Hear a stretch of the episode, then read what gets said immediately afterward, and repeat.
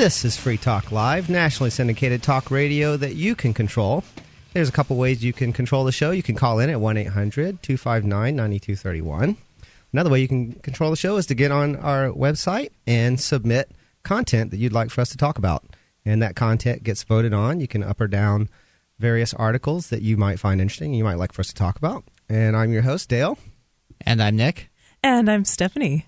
Yeah, so tonight uh, we have several things on the agenda to talk about. Um, we're going to talk about the Obama administration and uh, appealing the gay marriage ruling by a, I believe it was a federal circuit court judge. Uh, we're going to talk. We're going to find out a little more about that when we get into it. And uh, when we talk about that, I also want to talk about the. I also want to talk about the uh, the whole notion that, that if, if they start allowing gay marriages, that it's an expansion of government, which is something I have a personal dispute with. So Hmm. we'll see what you guys think about that. And Yeah. if you're a caller and you have a, a, a, an opinion on that topic, please call in and let us know what you think about it. We're also going to talk about five popular safety measures that don't make you any safer. That's by Robert Evans over at cracked.com. So, Imagine that. and Stephanie, you had something you wanted to talk about tonight.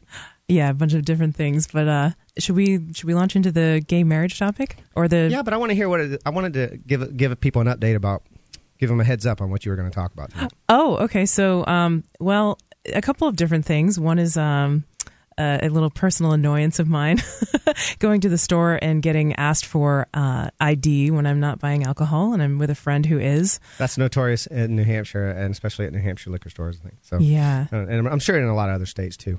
So Yeah. maybe people can give us their uh, experiences. Well, it's, Oh. it definitely impacts people who are close to the threshold of being over the age of 21 or under the age of 21 a lot more than, say, a lot of 50 year olds who are out there who prob- presumably they're not going to the store to buy alcohol with young people unless it's probably their kid or somebody they have or unless of. someone met them outside, out of view, and said, "Hey, uh, hey, old timer, will you uh, buy, That's- slip them a twenty? Will you buy That's how a-" I remember it working. and what else did you want to talk about, Stephanie? Uh, well, there was like a big uh, sex study that came out, so uh, the results of that are in. We can talk a little bit about them. Some of the shocking conclusions. Excellent. Uh, that sounds that sounds fun. Sex sells. So Indeed. So uh, yeah, so the um, in Reuters we had a story about the Obama administration appealing the gay marriage ruling. Basically, they decided Tuesday to appeal a judge's rulings that prevented the U.S. government from banning same-sex marriages, a move that could undermine support among President Barack Obama's traditional liberal base ahead of a key election. So, do, do you, does anyone else find that kind of odd? I mean, I don't find it that odd because I'm used to politicians playing all these Well- weird games with numbers and I think it's voter bases. I think it's. I mean, if it's getting into the the the political strategy a little bit more than I'd like to, but I think what they're probably looking to do is to appeal to so-called moderate voters or independent voters, people who might be more socially conservative than the liberal base, because. b- Based on everything I've been hearing, there's an expectation that the the liberal base, the people who are uh, consistently Democratic voters are not as likely to turn up to the polls in great numbers. There's not a lot of enthusiasm among those people. So I think what they're trying to do is appeal to that that swing vote in the middle. You know, the, this is a strategy that I'm very familiar with. I used to be fairly involved in politics, and I, I've run for office in California and everything. And they do numbers and they Your do polling. with Arnold. yeah, I, I have my little Arnold Schwarzenegger story where I got to meet Arnold and everything. Well, they do the strategies, and and like there's a certain number of voters that you can just count on.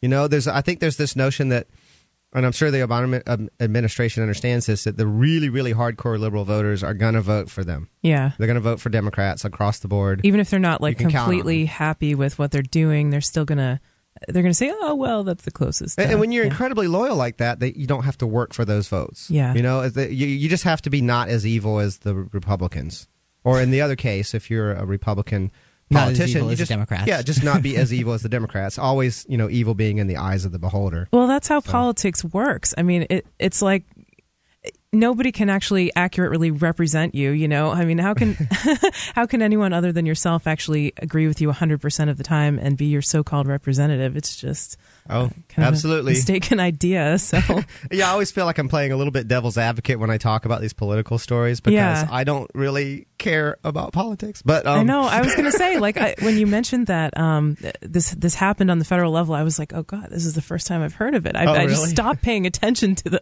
yeah, I, I think I was alerted by Facebook friends. Well, even stories Yeah. like this. even being somebody who still takes some interest in the political side uh, on the federal level, I, I don't really follow the news as closely coming out of Washington as I used to because it's just it's just depressing. I mean, if it's a big Yeah. story, I'm going to hear about it anyway. But it's just there's I think there's very little you can actually do to affect change in Washington D.C. I just don't think Yeah. there's very much that I, as an individual, am going to be able to do to You just to feel steer it that feels ship. hopeless, and hel- and you feel helpless. So what? Yeah. You know why follow it when you can't do anything about it? Maybe that's something we could talk about a little bit tonight because I feel like, okay, I, I was one of those people that I used to watch the news really carefully, like not just on the federal level, but uh, like I kind of did watch it on the federal level and then I got disillusioned with that. And so I started paying attention to like New Hampshire news and the, like, the more political stuff. I would listen to like NHPR and stuff. And at some point, I just realized like, uh, I, I really don't want to be uh, like a slave to this anymore, you know? I, I I know, believe me. yeah, that was pretty much when I like just you know kind of dissociated from the entire political process. I just feel like when you're paying, you're constantly paying attention to that stuff. You're trying to decide who is the less evil of the options. Or you know It what feels like bad dangerous thing game, they're it? trying to do to you next? Yeah, it's just it's, it's psychologically it's very uh chaining. Like Well, it's a don't lot of trouble for not a lot of gain is really what you're looking at. I mean, you can you can become very angry about the issues. You can do a little bit to actually affect some change with what's going on. So, I mean, there's a disparity there. You're gonna you're gonna experience a lot of probably anger and frustration. You know, trying to steer that enormous ship of state, turn it around or sink it, whatever you want to whatever you want to do. Uh, and you're probably not going to be able to do very much good. You might be able to blow off a little bit of steam by checking a box in at a polling station maybe once every two years, and that's about it. And there's Yeah. if you're paying Yeah. close attention, there's a lot more steam than you can blow off. I call that mental masturbation. You, you feel better because you're doing something, but you you're not really accomplishing much. So Yeah, well, I mean, it may have a where I see a little bit of value in it is like the people who are kind of on the um, on the fence and they're they're kind of interested in freedom maybe, but they haven't really been exposed to the ideas or whatever. You can kind of use current news stories to to demonstrate to them like, hey, look, there was another police brutality today. Look what happened, or look what these politicians are trying to do to you now. They want to like do this with your money. They want to pass this law. They want to like tax soda or whatever. You know, if you if you're on top of those things, you can tell people about them, but I, I don't really find much utility to them other than that. Well, that's this is an excellent story about that if you think about it because it's one of those cases where there's this expectation of politicians to do some good, to make some change that's going to be substantial. And of- of course, Obama's slogan was all about change. oh yeah, You know, Yes, hope we for can. change or whatever. And and uh, and here he is, you know, totally failing his base uh, on a really basic issue that they thought was going to, you know, was really important to a lot of, you know, the liberal base. So. But in the- addi- the this in addition to civil liberties and and the wars. Basically, I mean, liberal voters have been disappointed with what he's done there, and because he's exactly the same as Bush, basically. Pretty- And pretty There's much. like almost no difference between them. yeah, but it's so sad the how difference they. seems mostly rhetoric. yeah, Yeah. yeah. not just between him and Bush, but between any any Republican and Democrat politician. There's an awful lot of rhetoric, and then they get into office and they move to the middle very quickly. Well, it's political Yeah. pragmatism, is what it is. I mean, the, the things that appealed. All, you need to retain your office is really to win more than the other guy at the polls, and I think that there's sort of an industry built, as you as you pointed out, Dale, because you've had some involvement with politics. Politicians, I mean, they have people advising them as to what policies they can act and to what things they can say in speeches to get more votes come election day.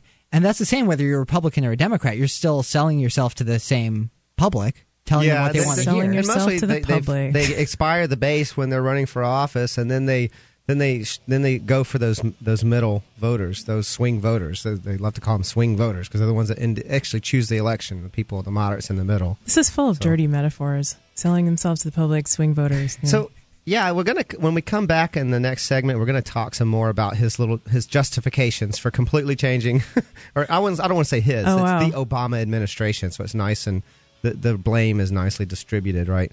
But the idea, we'll, we'll talk a little more about the justification. The justification. Have you been thinking about starting a website? I'm going to tell you about a great offer from HostGator. HostGator is a worldwide leader for web hosting, and they make it easy to get your own .com domain name. You create your very own website with their free site builder tools and templates. Sign up at hostgator.freetalklive.com to receive your first month completely free. Whether you want a personal blog or a complete e-commerce business website, let the experts at hostgator.freetalklive.com host you.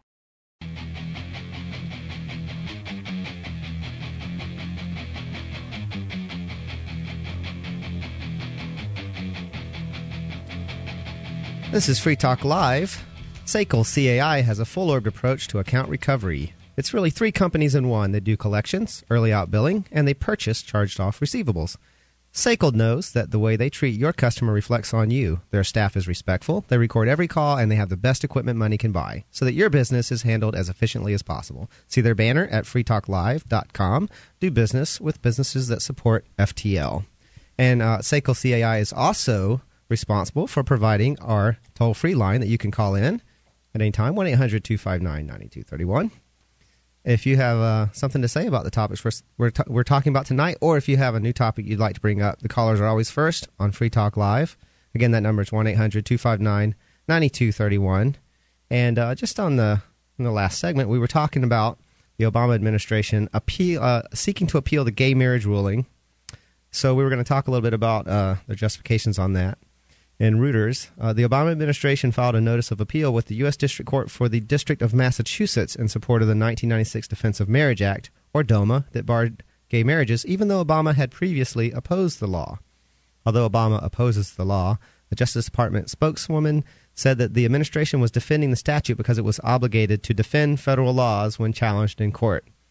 Oh boy. Just Yeah. doing our job, right? Isn't that isn't that lovely? I mean, it's I, I'm against this law, but uh, we, but it's the law. It's, that is the law, and we don't want the courts to. Over, why can't the courts appeal? If, if you think that if you right, it's not the law, anymore because the court overruled it, right? The court overrules it, then you know are, it's like do you, it, it, there seems to be whenever the courts don't do something. Well, normally I would say if they don't do something that the politicians want, then of course they say, oh, they try to invalidate what the courts are doing. No, no, this needs to be an act of Congress. Why? Is, is, that you know? There's the, we you know we, we went through school. I don't know. We didn't you all have political science class? And Yeah. they talked Oh, about the three branches of, of federal government. Mm-hmm. You know, you have the executive, the uh, I'm trying to remember what they're all called, the judicial, and the legislative, yeah. right? Right. And the, the ju- judicial is they're all supposed to be fairly equal and they're checks and balances on each other. Well, this I is mean- one of the checks and balances that the the, the founding fathers so claimed they was so are, important, are they are they saying that? uh, so they're appealing this to the Supreme Court. Is it, is this what they're doing? Because I mean, They are.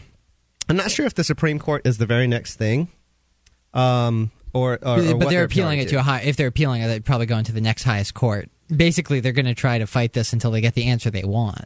yeah, we've got a call on the amp line, so let's take that caller and then we will go on from there. Caller, oh, oh, and we've lost him. So call back if you get a chance to.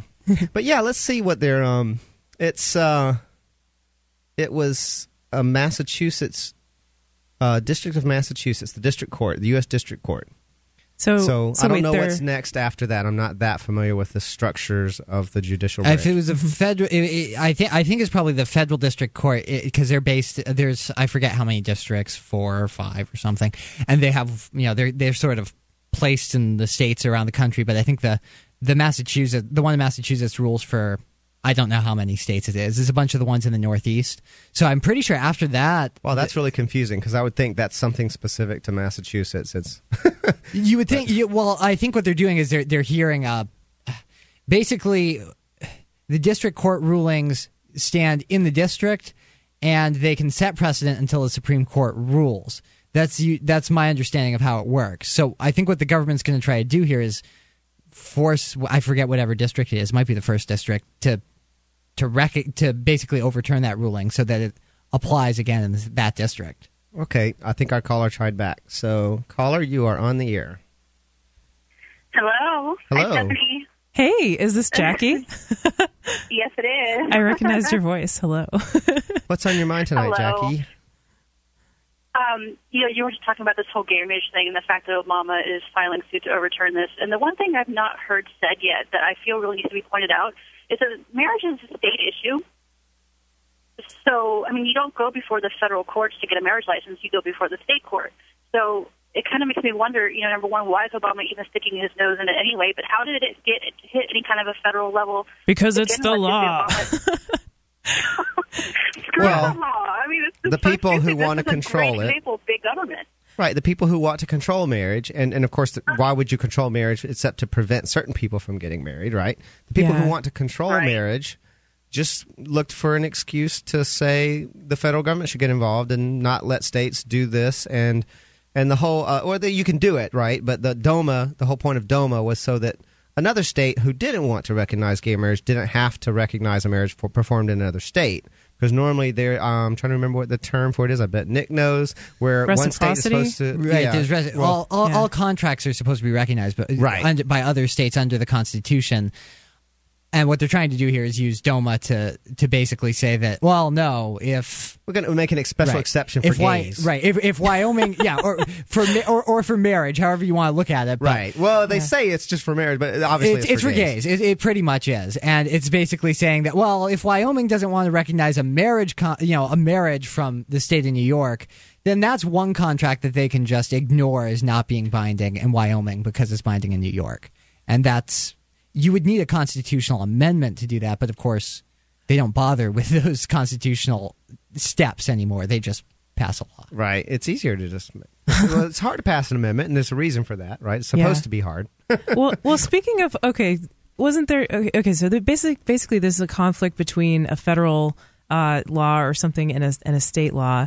But like, do you guys remember? Um, maybe about a year ago, Obama was promising to stop the DEA raids on California because on on these um, uh, co-ops that were selling you know medical marijuana and stuff because um, he was saying, "Oh, it's a states' rights thing." Even though the federal law conflicts with this, I'm going to stop. He, I mean, he didn't stop it, but like He's somehow he, kinda, he sorta ignored the conflict there, but is so you know adamant about enforcing it here when Massachusetts wants to have gay marriage and Well, yeah, I mean, it, it's interesting. I mean, basically, I, I would agree that obviously the federal government doesn't have any any jurisdiction over marriage. It's not one of the 17 powers they were given, and it's a pretty short list. It's amazing the number of programs and laws they've been able to enact based on that short list. But if you want to break it down even further, um, and this is where I feel weird being the first one to say this since I'm not the anarchist in the room, but um, that odd one out. but that I don't really think that it is a state issue because I think that marriage is either a, a private or a religious contract, depending on how you want to look at it. I mean, if if you if you believe in having a government around to enforce contracts, then that's great, enforcing contracts between two consenting adults. But I don't really think this the state should have the authority or has the any moral authority to tell people who they can enter into contracts with and who they can't. How do you, how do you feel about that, Oh, Jackie? definitely. That's well, I agree with you wholeheartedly. And one of the things that really just kind of breaks my heart about this whole issue is, you know, one thing that um, that Obama's forgetting is that the whole reason why government got involved in marriage in the first place was to keep interracial couples from marrying, which is one reason why it resonates with me because I'm actually the product of an interracial marriage myself. So is mm. President Obama. I mean, if people- Yeah. but Interesting. If, if some people got their way, Obama would not exist because his parents, who are interracial, would never have been able to to marry. And so In, here in he's fact, that's why. for- That is the reason. That's how government got into marriages. When uh, it's fairly recent Yeah. that governments actually got into marriages. Yeah. Jackie, that was a great point. Absolutely. I, I Well, was going to thank bring up the same one. right. yeah. Well, Jackie, thank you for the call. And uh, Oh, we're thank gonna, you, guys. And when we come back, we have another caller. So you can call it 1 800 259 9231. Thank you.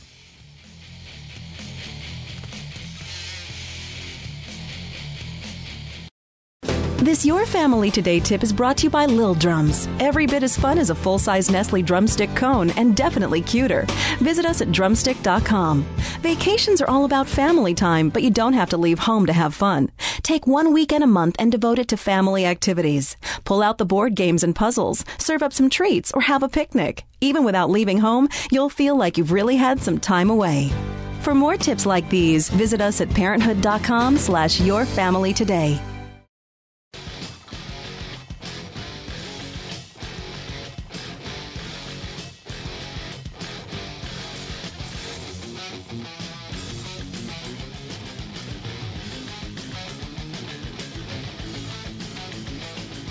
This is Free Talk Live, the talk radio show nationally syndicated where you can control the show by calling in at 1 800 259 9231. This is Dale. And Nick. And Stephanie. And we have a caller.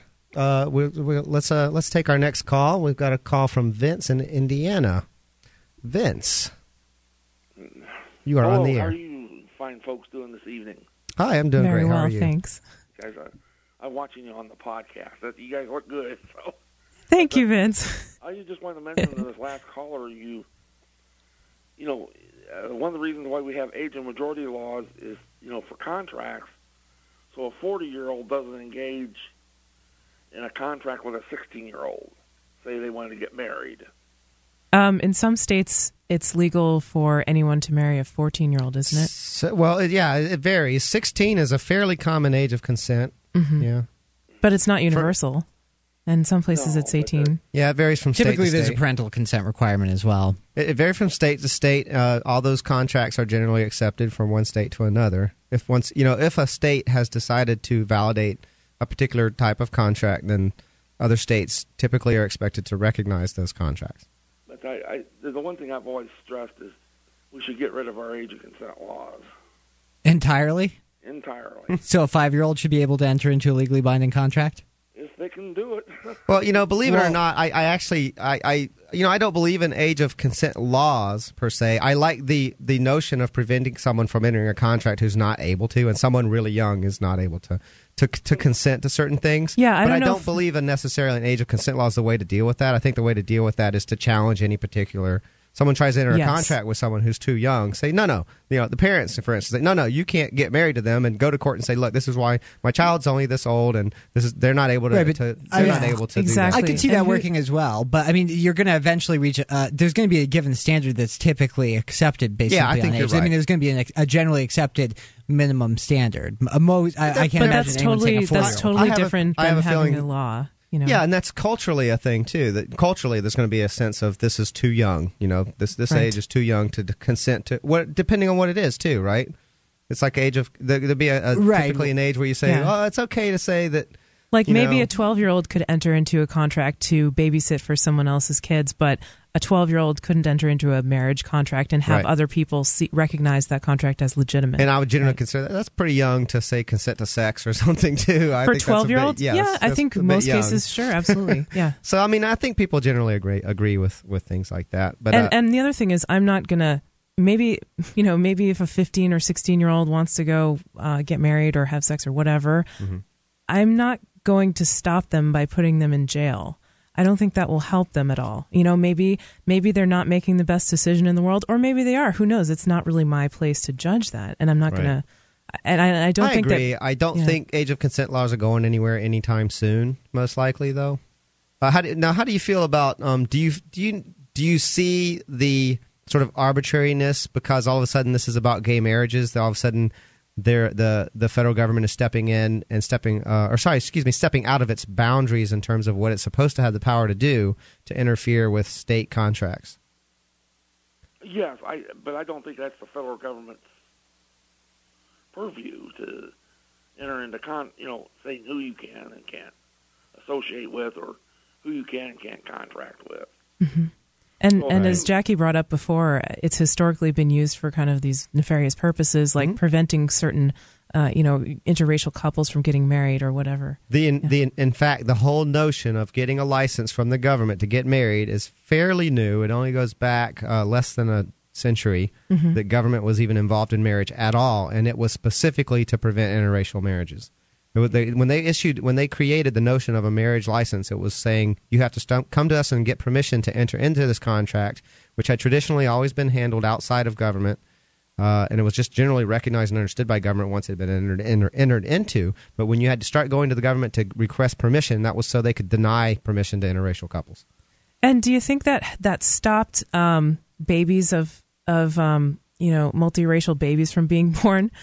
No, of course Uh, not. no, I don't think so either. Which was probably this made them be born out of wedlock. you Yeah. know, when the parents would otherwise have have liked to get married. And yeah, exactly. It's it's kind of sad. I, I- as I understand it, um, I don't know, maybe someone could Google this for me, but uh, I I, th- I thought I heard somewhere that Alabama still had uh, a, a law against interracial marriage on the books as as late as like 1990 or something like that. They may have had That's it on the- embarrassing. They may have had it on the books. I wonder if that. I mean, it probably was unenforceable though. I mean, a lot of laws are left on the yeah. books. Although I mean, some places still have these like sodomy laws, you know, that are seldom enforced, but they could enforce them if they I wanted believe to. The that Supreme was Court in. overruled. Yeah. Uh, the, the, those any laws like that are now not valid because the Supreme Court But said it was no. recent. I was in high school when that ruling came out. So as recently as I I forget what year it was, but I think as recently as about six years ago, sodomy laws were still being enforced, Yeah, which is essentially a lot of them were going away state to state, and finally the federal government said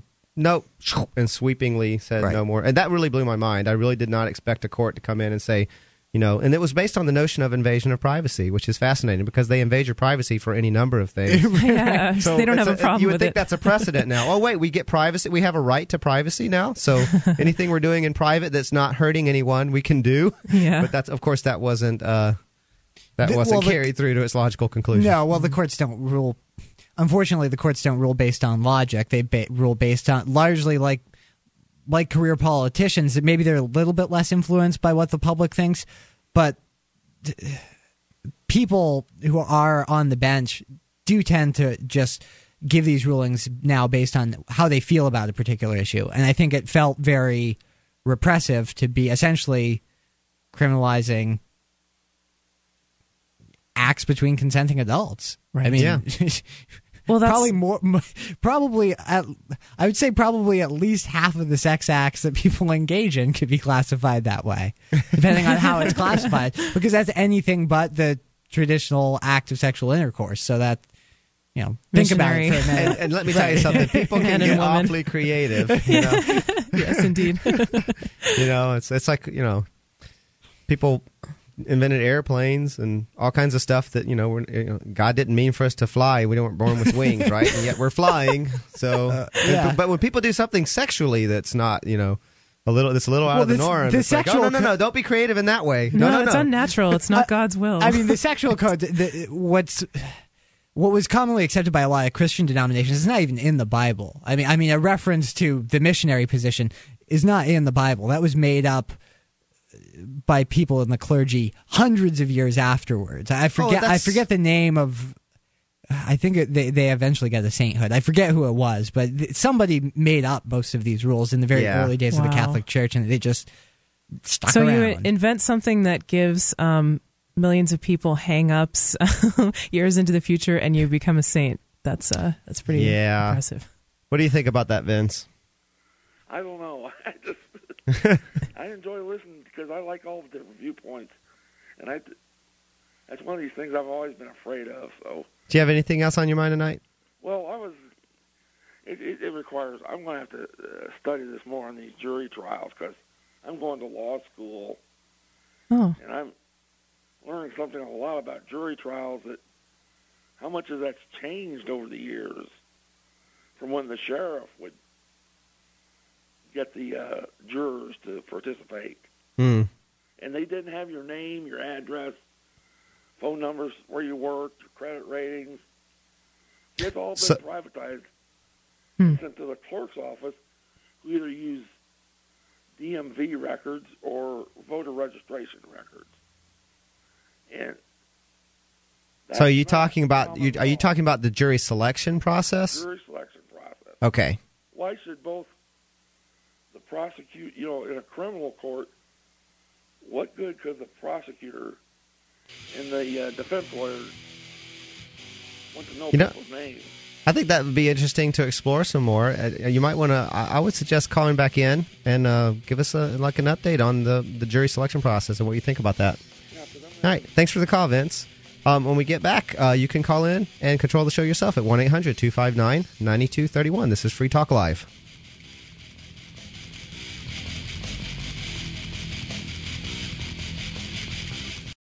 American patriots, would you like to spend a day or two with other freedom loving Americans? Learn rifle marksmanship while hearing the real story behind the American Revolution? If you said yes, then the Appleseed program is for you. Part shooting school, part oral history lesson. Appleseed has trained thousands of Americans nationwide. And with hundreds of shoots scheduled this year, you can be sure there's one near you. For more information, go to appleseedinfo.org. That's appleseedinfo.org.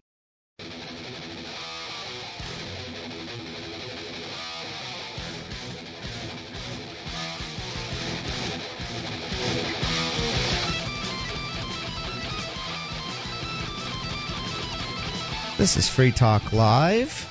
Uh, you can call in and control the show at 1 800 259 9231.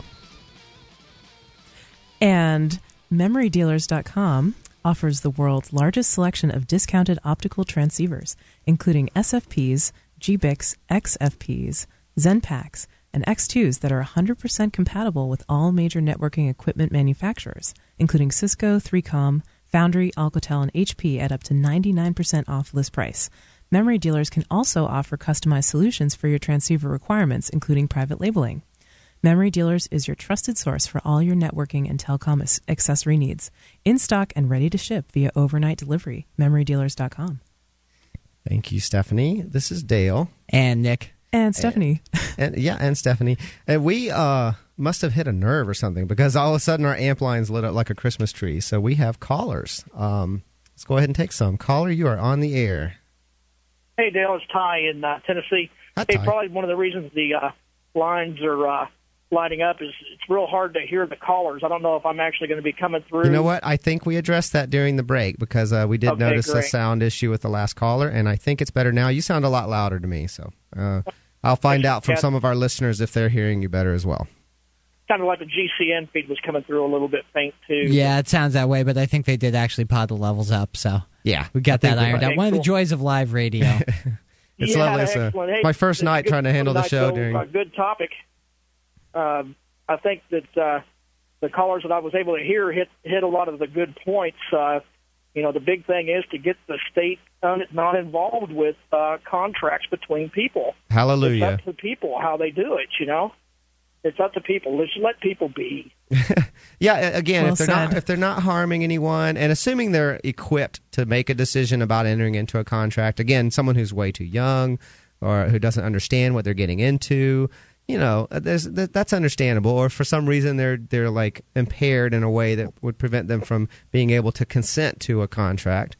Then you know, other than that, uh, aside from that, let let people be. Let consenting adults enter into contracts with each other. And how often do, like in today's society, how often do people sign contracts that they're legally bound to by the, the system of contract law as it is, but that they never read or they don't understand or whatever, but you signed it, so you're bound to, you know, like, Right. especially when I'm thinking of like, you know, when people uh, get released from jail and there's these terms or, you know, of your, of your bail or whatever.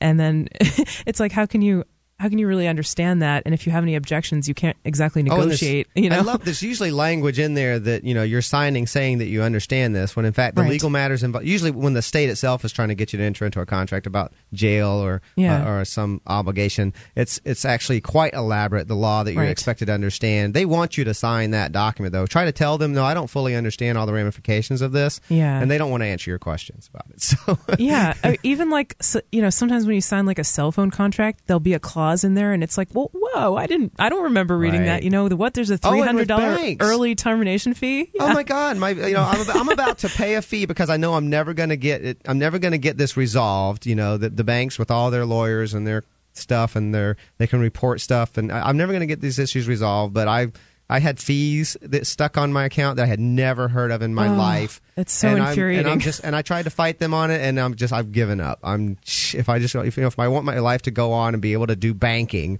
I just have to deal with this and suck it up and take it. So. Uh, Nick, you had something. Well, I was going to point out that the idea getting the state out of the the marriage contract, it all while it allows people, for instance, gay couples to a- essentially enter into a a marriage, enter into a contract.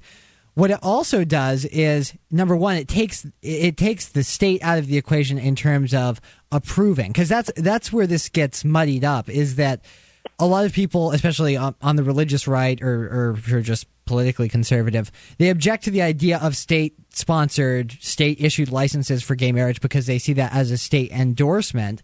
And if you really want to address that issue, just get the state out of it entirely because if the state is not involved in marriage, well, who do you have left? You have individuals, and then individuals don't have to, you know, in terms of would the big debate now is would you call it marriage? A lot of people say, oh, well, I believe in civil unions. That's a supermajority think that basically gay couples should have all the same functional rights. They just don't want to call it. You don't get the name. You know, they don't want to call it that. Well, well, but if you're a member of a, of, a, of, a, of an Orthodox Christian denomination or something like that, I could see why your personal views you wouldn't call it marriage. Sure. but those churches are still free not to perform the, the don't ceremonies. perform it. Don't recognize That it. you don't have to Don't recognize call it personally as marriage. You don't. Ha- you- you, don't have to call it. Yeah, marriage. don't call it. Call it what you want. You Yeah. know. Uh, but uh, but the There's couple. I expect uh, the couple's going to call it what they want too. So Yeah. you know. So some immoral uh, practices by places like hospitals, you know, that that deny uh, gay couples from visiting each other when they're sick. Oh, yeah. That's one of the You know, worst so things if that's about something the whole process. in.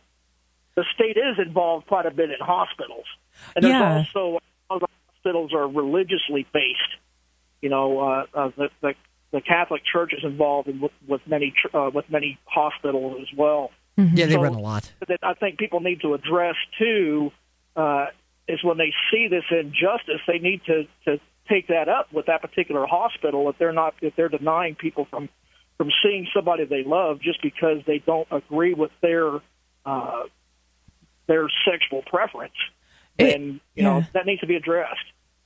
It seems like that would be like a customer service thing, right? If you're if you're running a hospital and you want to serve your customers, well, you're going to let them have whatever visitors they want that are going to cheer them up and make them feel better. But no, the government steps in and they have these laws like HIPAA, the privacy regulations and stuff, and all these other federal laws and, and state laws that say that you know like restrict people from getting visitors, and so it just goes against what seems is it natural. actually the state that involved with that, or is that just a hospital policy?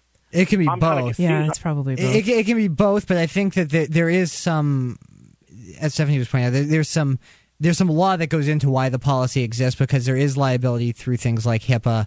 If you're letting just anybody, you, you can't just let anybody and everybody wander in. Thinking Right. of liability issues. It, so much comes down to liability issues. People are being afraid of being But sued. if it was, Yeah. I mean, if it was stripped down to the hospital, you know, just saying no, you can't visit your partner because you're gay. Uh, that would be in I, I, most, if not all, parts of the country. That would be very bad PR. I can't imagine that attracting more people to the hospital and attracting more donations. yeah. And I think would- that's then the culture lose. has changed, and there was time oh, not Oh, was- that long ago right. when it wouldn't have been that bad a PR. I mean, fortunately, the culture has changed a lot in the last twenty years, especially in the last ten years, where that's not really that's not cool in the general view to, to to discriminate so blatantly against. yeah and what a good class of people, what a good thing gay- that is that you know most people aren't like going yeah that hospital didn't let those gays in you know like I think a lot of it just has to do with, with gay people coming out to their friends and family, and everybody knows Yes. somebody personally now. So all of a sudden, it's personal. It's like, wait a minute, Yeah. now they're discriminating against my buddy Susan or Joe, or whatever, uh, or my sister hater- or my cousin or right. my There's aunt. still some haters out there. There's definitely still a lot of anti-gay animosity out there. Oh, sure. It's, it, but Yeah, it's unfortunately. it's, it's definitely it's not as acceptable anymore, and it's not as pervasive as it was. I would think that now it really is a minority of people who are out and out. You know, they dislike gays, they hate them, that kind of thing. I think that's a relatively small group of people. there there is still a lot of homophobia though in the culture i mean like Dale had a Facebook post about this a while ago. Oh, I like did? guys that say no homo, like whenever they. Oh right, You know. I, I did a joke about it. I started saying, I started, I someone started adding no homo whenever I say anything gay, which was a joke on my part because I say a lot of gay stuff on Facebook. So if I start adding no homo, you know, every time, and it's also silly because I am homo, so it's it was sarcastic. But anyway, you should say no hetero. yeah, no hetero. I don't know if I ever if I say something. Oh, you, you know, Stephanie, your hair looks nice today. No hetero. You know. Oh, I like those shoes, Stephanie. No hetero. Just so you know, I'm not hitting on you. you know, exactly. Well, but yeah, and then there's then there's the double standard between you know men and women. Like you know, if I if I walk down the street like with my arm around a girl. And like even if we're just friends, like everyone's like, "Oh, that's so beautiful," you know. But if two guys walk down the street together, there are certain people who would look at that and say, "Oh, bleh, I Yeah, don't that- want to a lot that." of it's a lot of homophobia is actually sexism based. Yeah, It has to do with gender stuff because you know, Yeah. yeah, women can get away with it, and it's like, well, that's okay. Women can be affectionate together, but if two guys, Yeah. totally hetero, and and just you know, like you, guys just aren't allowed to do that. Yeah, oh, you can't dude, express just a little bit of affection, you know, and just have your your arm around a friend or something. You ever seen guys hug too? They have to hit each other. They can't. They can't hit. They can't hug normally. You have to Or the Christian them. Christian It has to be a hug. violent hug, you know, or the Christian side hug. I yeah. have I I as as the I guess the only straight guy in the room. I I've have straight friends who I hug.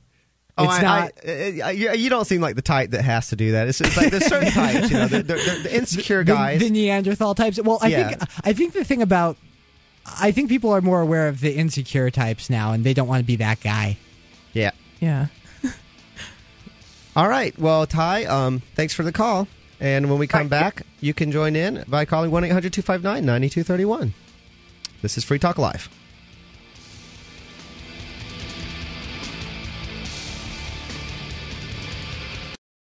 MemoryDealers.com offers the world's largest selection of discounted optical transceivers, including SFPs, GBICs, XFPs, XenPaks, and X2s that are 100% compatible with all major networking equipment manufacturers, including Cisco, 3Com, Foundry, Alcatel, and HP, at up to 99% off list price. Memory Dealers can also offer customized solutions for your transceiver requirements, including private labeling. Memory Dealers is your trusted source for all your networking and telecom accessory needs, in stock and ready to ship via overnight delivery. MemoryDealers.com.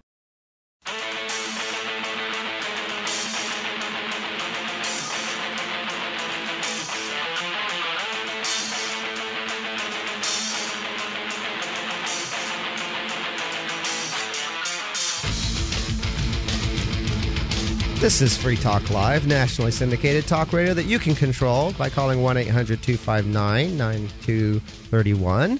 You can also visit our website at news.freetalklive.com for all kinds of updates about Free Talk Live. You can get connected with Free Talk Live on Twitter or on Facebook. And uh, tonight, this is Dale. And Nick, And Stephanie. And we were just talking about the Obama administration appealing uh, appealing the gay marriage ruling of a of the Massachusetts the District of Massachusetts uh, District Court, federal district court. Uh, and and uh, one of the quotes here is it says, as a policy matter, the president has made clear that he believes DOMA is discriminatory and should be repealed, said Justice Department spokeswoman Tracy Schmaler. The Justice Department is defending the statute as it traditionally does when acts of Congress are challenged. So they're implying here that any time an act of Congress is challenged, it, it should be it should be challenged. Or sorry, anytime um, anytime a, an act of Congress is challenged, it should be appealed by a district by a court decision. So Uh, she's trying to say that, like, oh, well, he disagrees with it, but he has to do it anyway. Is that Yeah. basically? I'm not that's- buying it. That's kind of well. I I don't want to play devil's advocate. What I although the the Supreme Court, when you are talking about overturning an act of Congress, while I would like them not to appeal it because it would just let DOMA die, and I think that's the right thing to do. I don't think DOMA is a constitutional law anyway. Um, and so, if a lower court strikes it down, I really see no point in appealing it to the Supreme Court to have it. It should be struck down again. But I, I think the idea they're going for here is that the Supreme Court is really the only court that, with sufficient authority to check the legislative branch, to check Congress. I can kind of see what they're saying, but I think they're using that as a justification to oppose gay marriage, basically, or to Yeah. oppose it without opposing it for political purposes. Yeah, it sounds a little bit contrived. It says the rulings being appealed by the government were made in July by U.S. District Judge Joseph Tauro in Boston, who found the law violated the U.S. Constitution's 10th Amendment, which protects states' rights, and the clause granting equal protection under the law. Under his ruling, same sex couples would be entitled the, to the same federal spousal benefits and protections that are afforded to heterosexual married couples. One of the challenges was brought by the state of Massachusetts and the other by several couples, including an employee of the U.S. Postal Service, Nancy Gill, who could not obtain coverage for her wife, Marcelle Letourneau, on her family health and vision plans. The appeal comes at a tough time for Obama, who has been trying to shore up his liberal base ahead of the contentious congressional elections with when his fellow Democrats are expected to lose many seats to Republicans, Democrats could lose control of the House of Representatives. Uh, you know, this is, seems odd to me because they're saying that you know, well, it's it, it's like he's making this bold move that could risk elections. When it sounds to me, this seems like exactly the kind of move that's made for election purposes. I don't think it's a well. I don't think it's a move that is going to have much influence on the election. Personally, I, I don't think that. I don't think that DOMA is really what is on most people's minds. Most people who are heading to the polls, and I think that I don't think it'll make very much difference one way or the other. I think the Democrats are going to get they're going to get hosed this November. I mean, that's they're, Well, they're they- talking about whether it's going to be a worst case scenario or whether they're just going to lose a lot of seats. Yeah, it sounds like a lot of the general view seems to be at the very least they're going to lose the majority. I don't know. Right. Though. I mean, there's- have heard, I've heard Does them it say really they're make a going to lose difference, it by a little bit. You know, Well, No, it, it probably won't make a real difference, but I mean, from it, their it makes a difference if whoever's got the majority has a, a podium, right? Right. They have a bigger sort of a. They have more control over the what's going on and and the actual runnings day to day. Right. I mean, the only thing I can say that's good if if the Republicans manage to get control of the House is that you do tend to see the pace of legislation slow down a little bit. If it's a, if the legislative branch is in the control, or at least one house is in the control of a minority party, and the executive or, or the executive branch is in control of a minority party, they kind of slow each other down by fighting with each other, which is good because they pass fewer laws. No, I, I think it's good. I guess some people may not think so. most, I bet most of the people listening to this show would think that's good as well. So, um, we, I think we should, um, maybe we should take another call. Sure. So, uh, we have George in Texas. So, uh, George, uh, what do you feel about all this? George in Texas, going once. Oh, and we lost him. So, uh, yeah, George, if you if you have something, uh, go ahead and give us a call back. We'll try you again. Uh, again, the number if you want to call in and, and join the conversation or bring up a new topic is 1 800 259 9231. About the whole Defense of Marriage thing, wasn't that uh, Bob Barr who Yeah, I believe so. uh, made that up and was you know responsible for He it? was Well, and against for an those who- amendment for what it's worth. to backtrack though for those who don't know who bob barr is though because i mean he was kind of he, he- if you're not a libertarian you probably weren't following bob barr but bob barr republican congressman then he decided once he got voted out of office that he joined the libertarian party so that he could run for president. And basically he ran on a less pro-freedom platform really. Uh, not i mean you can leave his record when he was in office aside but just his platforms the things he was saying he wanted to do they were less libertarian than some elected republicans. I mean he wasn't even that libertarian by the standards of the gop Uh, Yeah. know, I, I, I mean talk about watering It's down the funny. message It's funny too because it, it it's like, well, we need to moderate the message if we're going to have any chance. So if you don't have any chance anyway, what what, a, what a- you know, that's a, a sacrifice you made and got nothing in the, return. the Libertarian Party decided, hey, let's water down the message so that we can experience even more pitiful returns. And that's exactly what's happened. There, there was this move in the Libertarian Party to basically, let's try to be one of the big boy parties and we'll get, a, we Yeah. have Bob Barr, we have a, a real politician who was in office. Well, yeah, but if you're going to lose all, all your principles anyway, then what's the, what, what's the point? I mean, the Libertarian Let's Party write never stood unicorns to Congress. yeah. So George is trying back. Um, let's try let's try George again. George in Texas. Oh, and, we, and he, we lost him again. No, George, yeah, get a new phone, George. George is in a bad cell. Maybe it's just a part of Texas. You're, you're still welcome to call us, but call us from a different phone because whatever you're calling us from is, you know, it's probably a government phone. No, I don't know. so it says, um, it says a key concern has been whether those who have supported Obama in the past will show up to vote in the November 2 midterm elections. He has opposed same-sex marriages, but supported civil unions and extended some benefits to gay partners of federal employees. Gay rights activists have argued that the legal battle is won for equal rights, while their opponents, including religious conservatives, have argued same sex marriages are a threat to the traditional family. Massachusetts was the first state to legalize same sex marriages and has been followed by a handful of other states. The state attorney general, Martha Coakley, said they would defend the district court ruling at the appeals court. Quote, DOMA is an unjust, unfair, and unconstitutional law that discriminates against Massachusetts married couples and their families, she said in a statement. A lawyer for the Gay and Lesbian Advocates and Defenders organization, GLAD, which represented Gill in the challenge, said they are confident in the strength of their case. DOMA brings harm to families like our plaintiffs every day, denying married couples and their children basic protections like health insurance, pensions, and Social Security benefits.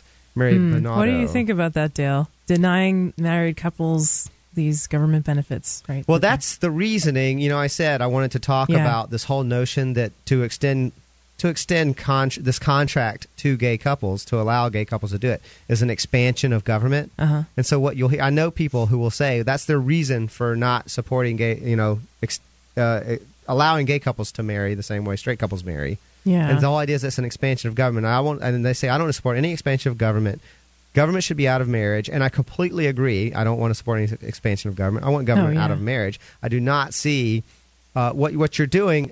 It's, there's what you're doing is there's this contract that the, the state is denying to some people, and that is a government intrusion, in my opinion. If you're saying, you know, we're saying con- people should be able to enter into contracts, and this whole notion of denying it just to, to a certain group of people is a government intrusion, and so it, it's I don't see it as an expansion of government to say we're not going to do that anymore. We're not going to discriminate. we're not going to specifically dis- pick this certain group of people say they can't do it, but everyone else. It'd be can. kind of like saying that, well, it would, presuming that black people still were not being recognized as people, it would be kind of like saying, well, the government shouldn't recognize that black people are people because then they'd actually be able to collect Social Security benefits.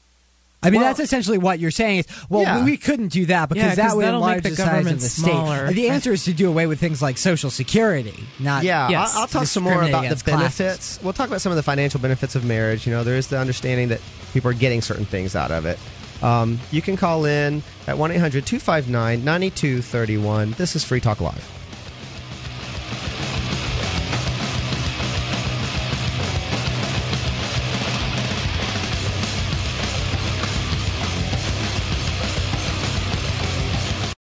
Hey everybody, Scott Horton here for FreedomCam.net.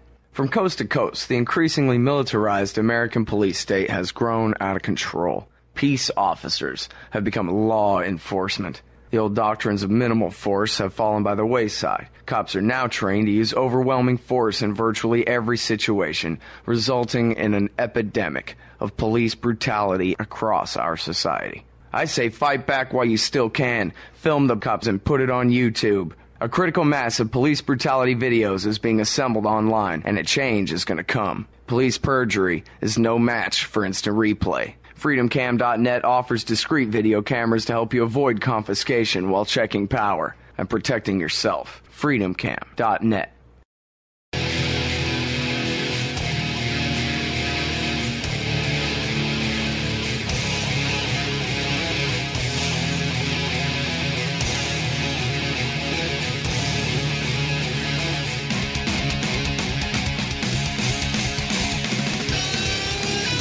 This is Free Talk Live. you should go to our website. Go to shrine.freetalklive.com and see the Shrine of Female Listeners. And uh, I'm introducing this because I'm the only female here. You know, I, I really like uh, a female talking about the Shrine of Female Listeners. Uh, Is this not creepy? Tell us, tell us a little bit of what the, the whole idea behind the Shrine of Female Listeners. Well, uh, the idea behind the shrine is basically that um, talk radio is kind of traditionally a, a male dominated thing. And uh, Free Talk Live uh, would like to show its appreciation for the females who listen and uh, amp the show and, and all that. So you can go there to see their pictures. Um, Ian always likes to say it's not a beauty contest. Ladies of all shapes and sizes, young and old, um, just hanging out. So, Right, and, and of whom there are many, a gr- quite a growing number of female listeners who Yes. are enjoying Free Talk Live. You can you can see me on there, right? I'm on the She Talk Live uh, picture. Yep, that's right. And Free Talk Live is brought to you by the Free State Project. Frustrated with the lack of freedom where you live? Are you tired of opp- the oppressive state intruding into your business and personal life? If you knew thousands of liberty loving people were moving to the same place and getting active, would you join them? You can. Join the Free State Project at freestateproject.org. That's freestateproject.org. So, yeah, we were just talking about uh, whether or not gay marriage, uh, uh, allowing gay marriages, in, in addition to straight marriages, is an expansion of government. And some people would point out that there are certain financial benefits to marriage that you know where you get government money. And an example is Social Security.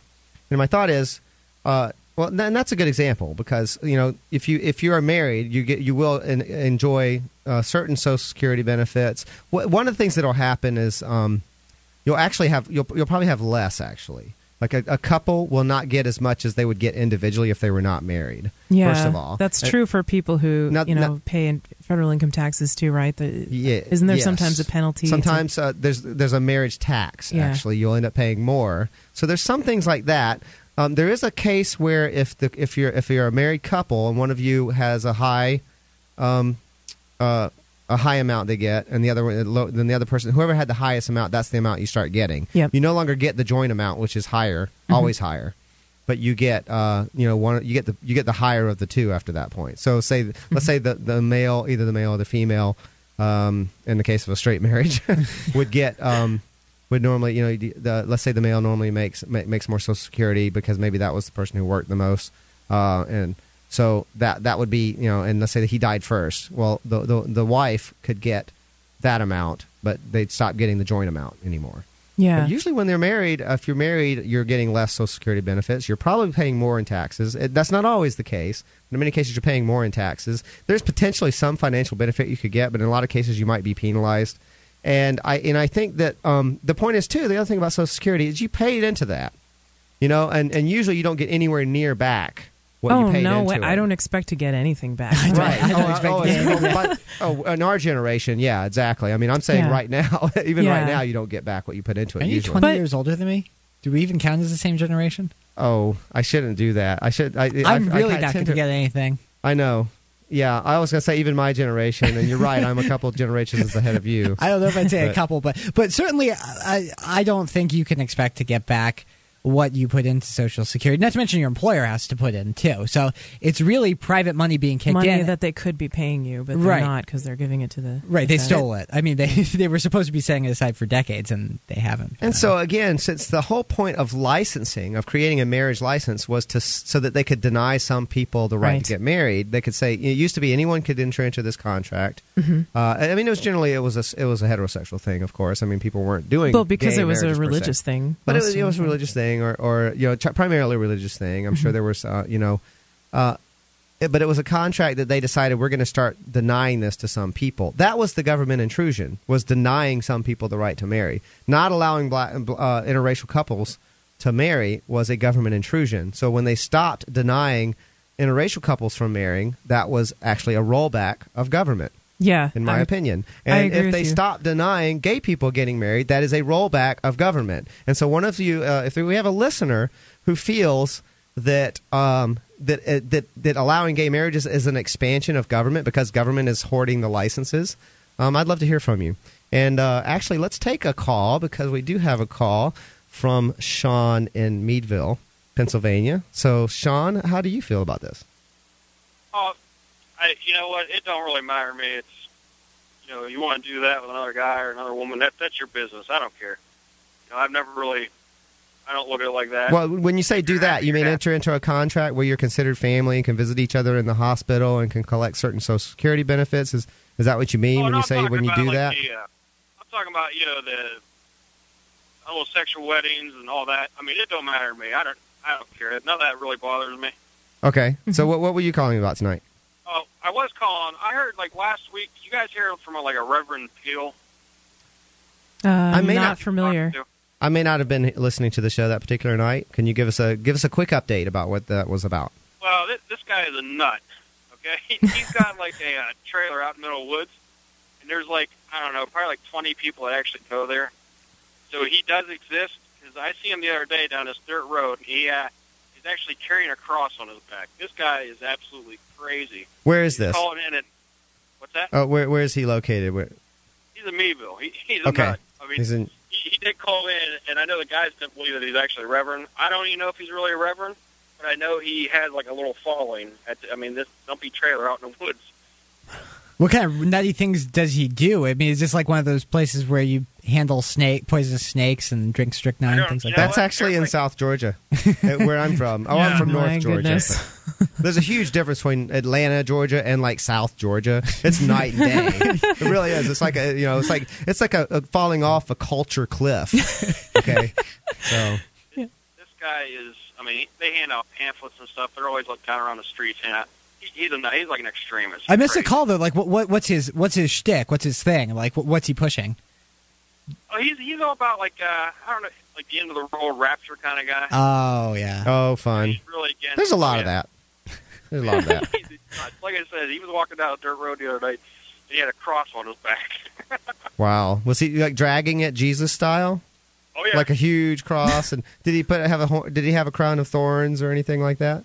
Uh, no, he, Not no, quite. He just had like his uh, denim lees on, and you know, like his uh, Walmart shoes. And, I guess, I guess in context, this would be this is probably more relevant if, if, if for people who had heard his call. You're trying to give them some context about who this guy is, right? yeah, He's- well, he's he, I like- know he called in. He was yelling about the brothels and stuff. Uh, They're, you know, they're all for the brothels, and he was yelling about you know it's sinners, and he said next thing you know they're gonna have homosexual brothels. We can only Ooh, hope. They probably- oh my I'm gonna- goodness! I'm gonna go there. I think they Um, I'll probably check- do. In I'll go. I'll go there on coupon night. I'm kind of frugal. I'm kind of frugal, but I'll go. You know, I don't know if he ever calls again, you guys should get him all wound up. Like I said, he is a nut. He's probably You should- listening right now. You should go over What's to his his, trailer and ask him to call in.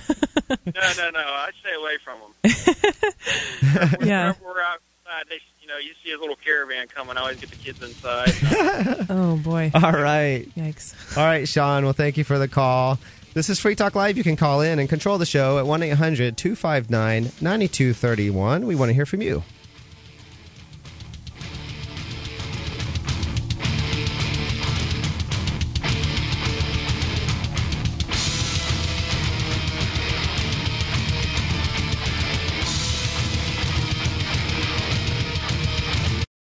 Have you ever wished that you could buy, sell, and trade in silver in your community? Del Valley Silver has a no cost turnkey setup for you. You recruit six to eight businesses in your area to accept Del Valley Silver rounds as barter currency, and your wish is granted. You get paid, and you promote the use of real money. This isn't like so many other silver currency setups where it's really just a system to sell high priced rounds. It's a free market system based on Austrian economics. DelValleySilver.com. DelValleySilver.com.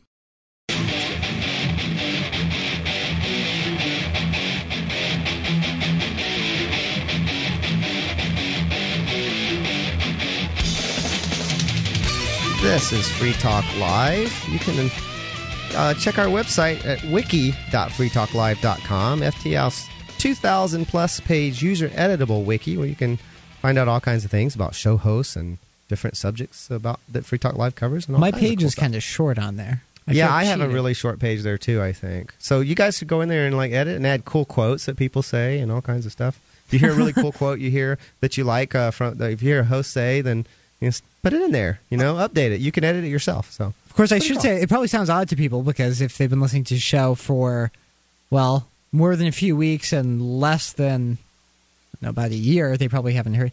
I used to be a more regular co-host. It's actually this is the first time I've been on FTL. I think in almost a year. Yeah, I, I did I take your spot? Uh, You- are you, you on couldn't- Tuesday nights now? No, no. Oh, I used to be. I, I, I took your spot for a while. there was then some I switched to shuffling around Fridays. there. Yeah, Yeah. I, ba- I had some some job changes that took place, and so waking up very very early in the morning doesn't really lend itself to doing a radio show late into the night the night before. Ah, who needs sleep? You'll sleep when you're dead. Uh, Yeah, I hear I'm you. gonna Well, have I, to I, catch I up on love sleep my when I die. sleep. But- So this is your host Dale. and Nick. And Stephanie. And this is Free Talk Live, nationally syndicated talk radio that you can control. You can call 1 800 259 9231 and talk about whatever you like. We were just talking about gay marriages. And uh, so, yeah, my opinion, and I think we, we dealt with it, was that uh, it's it's not an expansion to start allowing gay people to get married. It's- Expansion of government. you it's mean. not an Yeah. expansion of government. Sorry, Yeah. to allow gay people to get married. What it's it's actually a rollback of government when you stop intruding into the contracts for certain people and stop denying certain people a contract they should be allowed to engage in. Yeah, I like that. thought. I like that uh, uh, way of looking at it, Dale. And I also think that I, I kind of see some parallels to um, immigration um, because, like, okay, with immigration, there are a lot of people say like, oh, you know, you don't let those illegals come in there because they're taking all this welfare and stuff. Well, you know, you should argue against the welfare, not against the people trying to walk across arbitrary lines in the sand. You know. Not to mention that if they are, you should you should argue against that. And if they are getting welfare, it's probably through fraud because you you actually do need a social security number to get mm, pretty much all government aid. So unless you're somehow if the, unless you're arguing that oh well. I don't know. They're going to free clinics that are kind of sponsored by the government. You have to go kind of That- indirect. that's it, really. That's about all. They, I Right. mean, the, the- what I would hear in California was they were talking about the uh, how the emergency rooms had to take them in and stuff like that. You know, and and they were and and so that's the. I think some of the more educated crowd understands that it's it's really things like that. It's not so much the stuff where you sign up paperwork and you're getting regular checks and and things like that Right. because a lot of them are using someone else's social security number and that person you'll have someone who's allowing a whole bunch of illegals to use their social security number and on their record that person has worked 10 jobs all at the same time and they're Well- accumulating massive social security benefits That's the thing is that uh, many many undocumented workers who come in, they're actually paying into the system because And not they are out. illegal and they're not going to go, you know, they're not likely to go to the welfare office under, you know, especially if it's like John Smith and you and, know, and then there's some white guy you're sitting on Raul his Martinez ass from Guatemala. You're Yeah. not going to go and use. they're paying into it some white guy sitting on his ass is collecting like 10 Right, the and the re- benefits of 10 different well, uh, people everybody who's a U.S. citizen who uses those systems is dr- drawing out of that pool of money that many illegals are work just they're they're they're paying the taxes.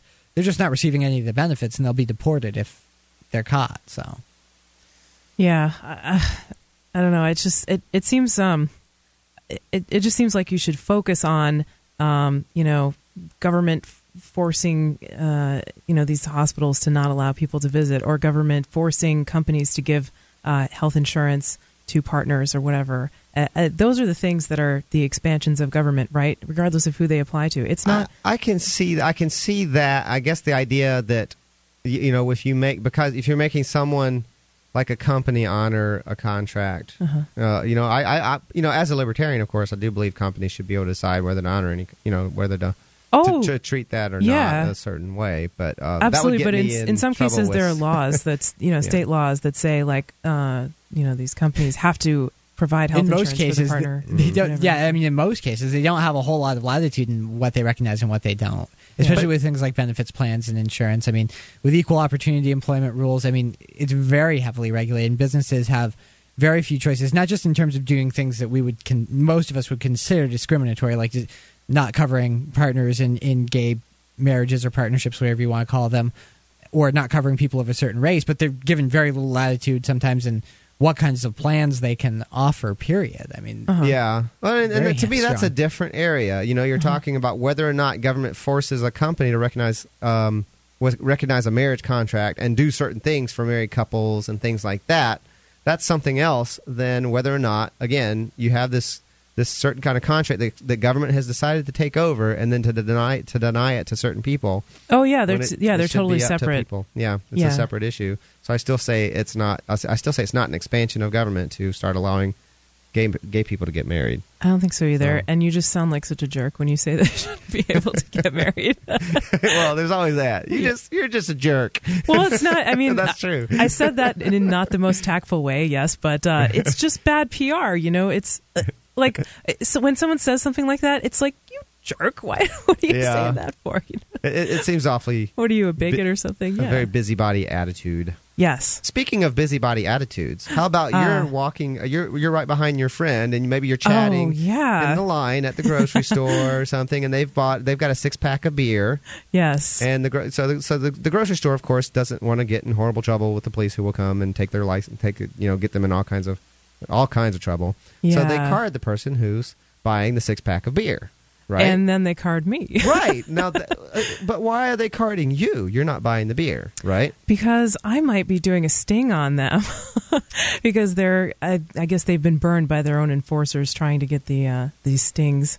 Um, And this is the whole notion of someone trying to get someone else to buy alcohol for them because they're not 21 or something. Is that the idea? yes, I, actually. But now, who's responsible in that case? If, if, let's say let's say there's a, a, a teenager hanging out in the in the dark corner outside the convenience store. Is like, hey, hey, pops, hey, pops. And he flashes him a 20. Yeah, You know, hey, you know, and of course, a six pack of beer will only cost you, you know, less than half that, maybe. and you keep the change. Like, Pops "Hey, keeps yeah, the change. Yeah, keep the change, man. Will you give me give me a six pack, will you? Yeah. And that's what they're afraid of, right? You know. Yeah. And so who's responsible? But let's say, okay, the, the, the teenager standing in the dark corner, pops, pops, we're going to call him, comes up. You know, he takes the twenty out of view of the cash re- cashier, Mm-hmm. goes inside, buys a six pack of beer, walks out, pockets the cash, hands the six pack to the to the guy to the teenager standing in the dark corner. Yeah. How can the cash- cashier possibly ever even know that that happened? Oh, no And what can he do about it? And who's responsible? Well, I don't You know? know. There's not really, as far as I know, there's not a law in the books.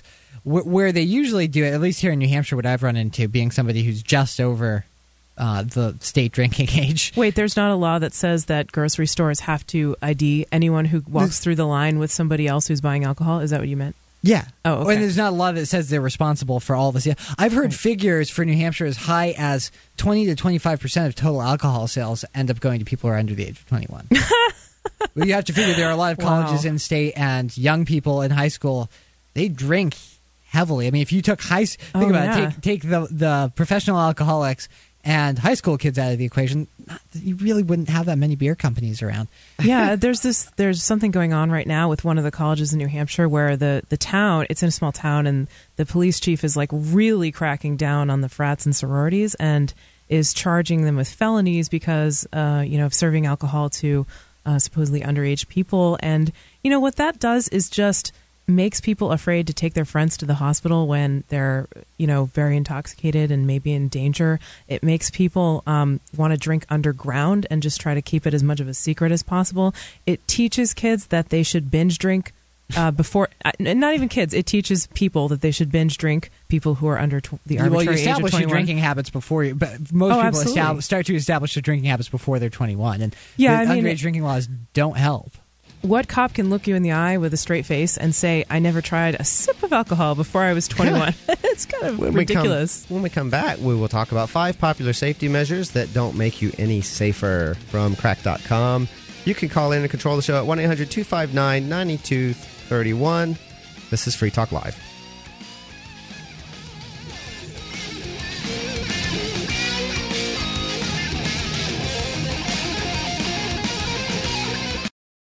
Do you have a product or service that you can sell to a national audience? Free Talk Live is a nationally syndicated talk show on more than 80 talk radio stations from Alaska to Florida. We've been named to Talkers Magazine's Heavy 100 list. That's the 100 most important radio talk shows in the nation twice. And the number one political podcast on podcastawards.com four out of the last five years. You can have access to our 80 plus stations and our large and loyal podcast audience for as little as $500 a month. Contact me, Mark, at freetalklive.com.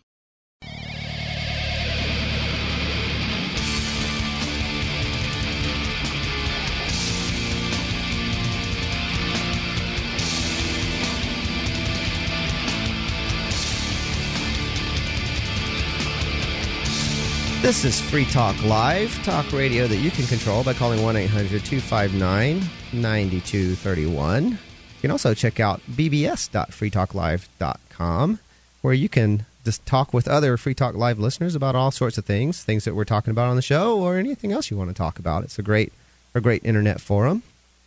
Uh, how soon do you want to start teaching that child special to you about the ideas of liberty? I figured I couldn't start soon enough. An Island Called Liberty is a picture book for children. Uh, our favorite co-host, or or second favorite co-host, Mark, reads it all the to time to play his son Jack. Mark reads it to his son Jack all the time. It's kind of like Rothbard meets Dr. Seuss. It's a simple story, graceful rhymes, and beautiful illustrations on every page will make it one of any child's favorites. Go to freemarketunderdog.com, see some samples, and order today. 10% discount for listeners of Free Talk Live with the coupon code of FTL. An island called Liberty at freemarketunderdog.com. So this is your host, Dale. And Nick. and stephanie And again, you can call in and control the show at any time by calling 1 800 259 9231. And we would love to hear from you. Uh, Stephanie, we were talking about getting carded when you're not even buying alcohol. yeah this is kind from of being a, in the presence of someone buying alcohol or being, you know, waving to someone across the store if you're buying alcohol. Or, Ugh. you know? Yeah, it's it's such a pet peeve of mine because okay, um, like for those who know me, I guess I am not an alcohol drinker. I just don't enjoy drinking alcohol, never have. So uh, so I don't do it. But you know, oftentimes I'll be going to the grocery store with a friend, like we're cooking dinner, and the friend is buying a bottle of wine or something like that. I mean, it's never a ridiculously large amount of booze either. It's it's usually like one bottle of wine or a six pack of beer or something like that. And I'll go through the line with a friend, and the the cashier will say, "Oh, you know, I need to see your ID too," with this like authoritative tone, like almost like they've become an agent of the state. You know, I need to see your ID. well, you know, I, some people enjoy that. Like they like feeling like they're in a position of, of, of keeping people in line and a position Oh, of yeah. authority. It just starts from it starts from grammar school when some kids get to be patrols and they get to wear that sash. Oh, I don't know if you I, I don't know if you guys had it in your schools, but in Georgia, The hall there's a- monitor? yeah, the hall monitor. We were called patrols. Oh, my I think we were called patrols. So we had an, a We bright not- orange sash. we that- didn't that- have with a badge on it. That's like the Milgram, I was like one. the the Stanford a- prison experiment. I was a patrol. Uh, uh, the funny thing, I had just changed to this new school, and I was getting really good grades. And one of the patrols left because it, this is it was like the seventh year. The the, uh, the the seventh grade students were the patrols because this was in, in in Georgia where I grew up. There were three schools. You had grammar, you had middle school, and you had high school. And Uh-huh. grammar was one through seven. Middle was like eight through. Or no, so you did have middle school. We, some people have middle school. We didn't. We had one through seven, and then immediately eight through twelve Ah, for okay. high school. So seventh grade was you, when you got to be patrol, and I had just started a new school in the seventh grade. So I I didn't ever really have an opportunity to to be a patrol, except that I was doing really good grades and everything. And I got pulled aside and said, "So, what do you think about possibly if you were asked to be a patrol? How would you feel about that?" And of course, it's like, "Wow, Oh I get to be one of those me. kids that bosses everyone around." You know, you well, and you know,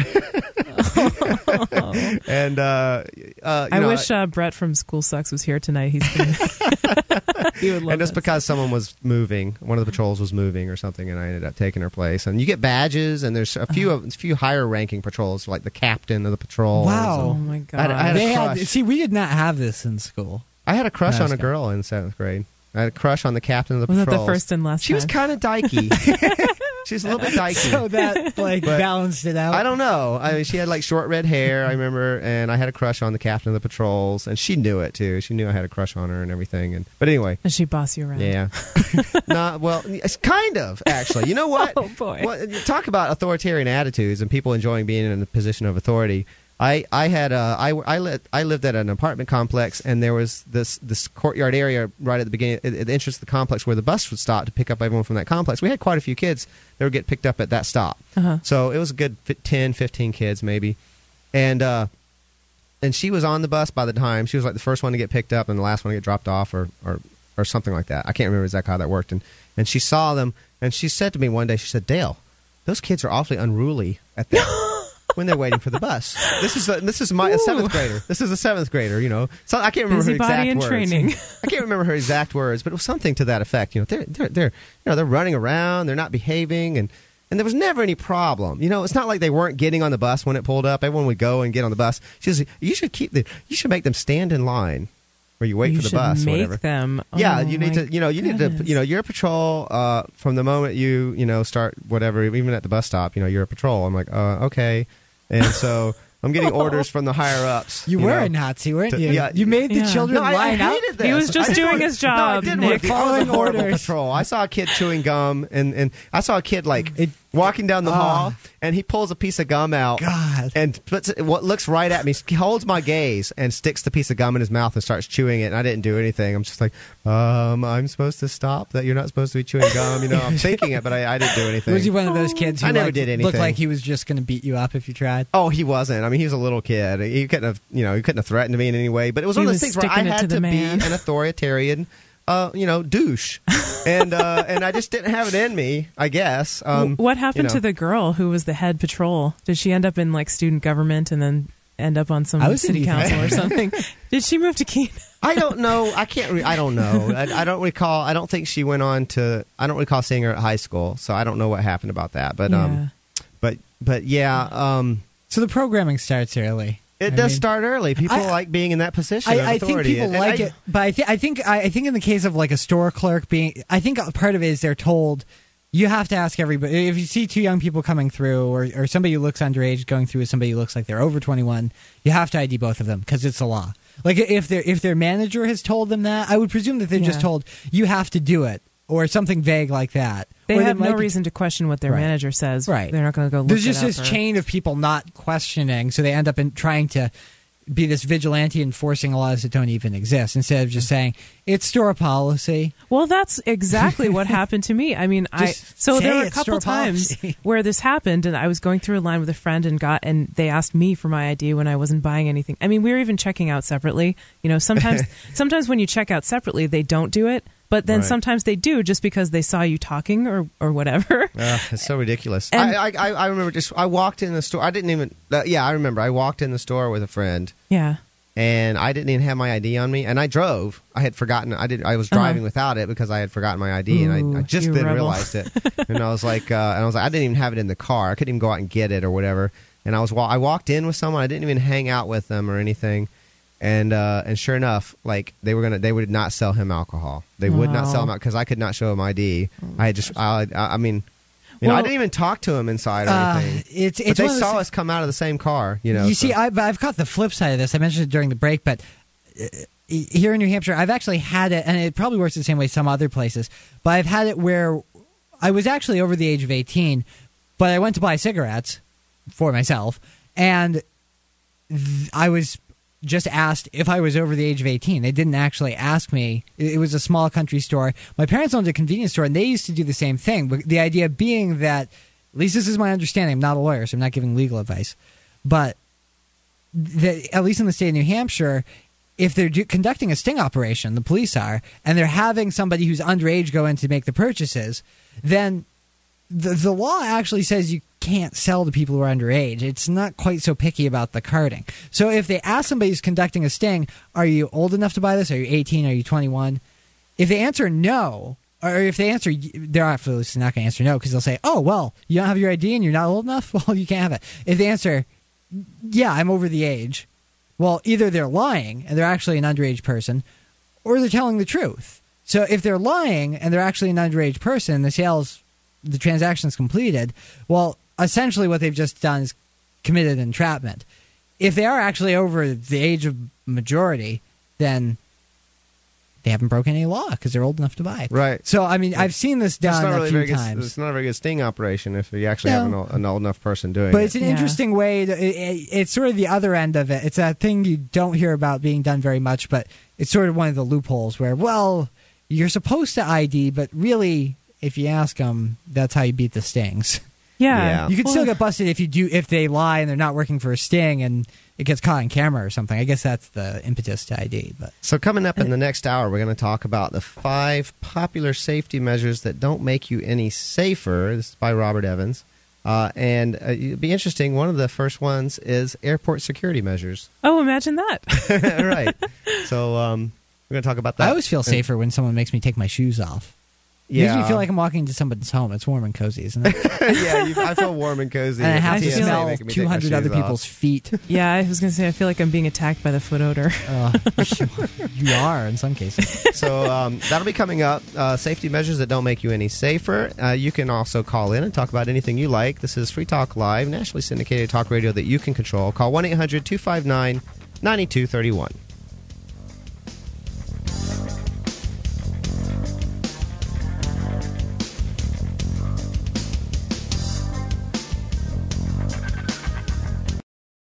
DVD, books, music, instruments, periodicals, computers, software, electronic, photo, cell phone, office product, home and garden, bed and bath, furniture, kitchen, pet supply, automotive, hardware, apparel, shoes, jewelry, grocery, healthcare, sports and outdoors, toys, games, used, and more. It's a department store at your fingertips. Amazon.freetalklive.com. Get all your shopping done, a great deal, delivery to your door, and a percentage of your purchase will go to Free Talk Live when you enter Amazon through Amazon.freetalklive.com.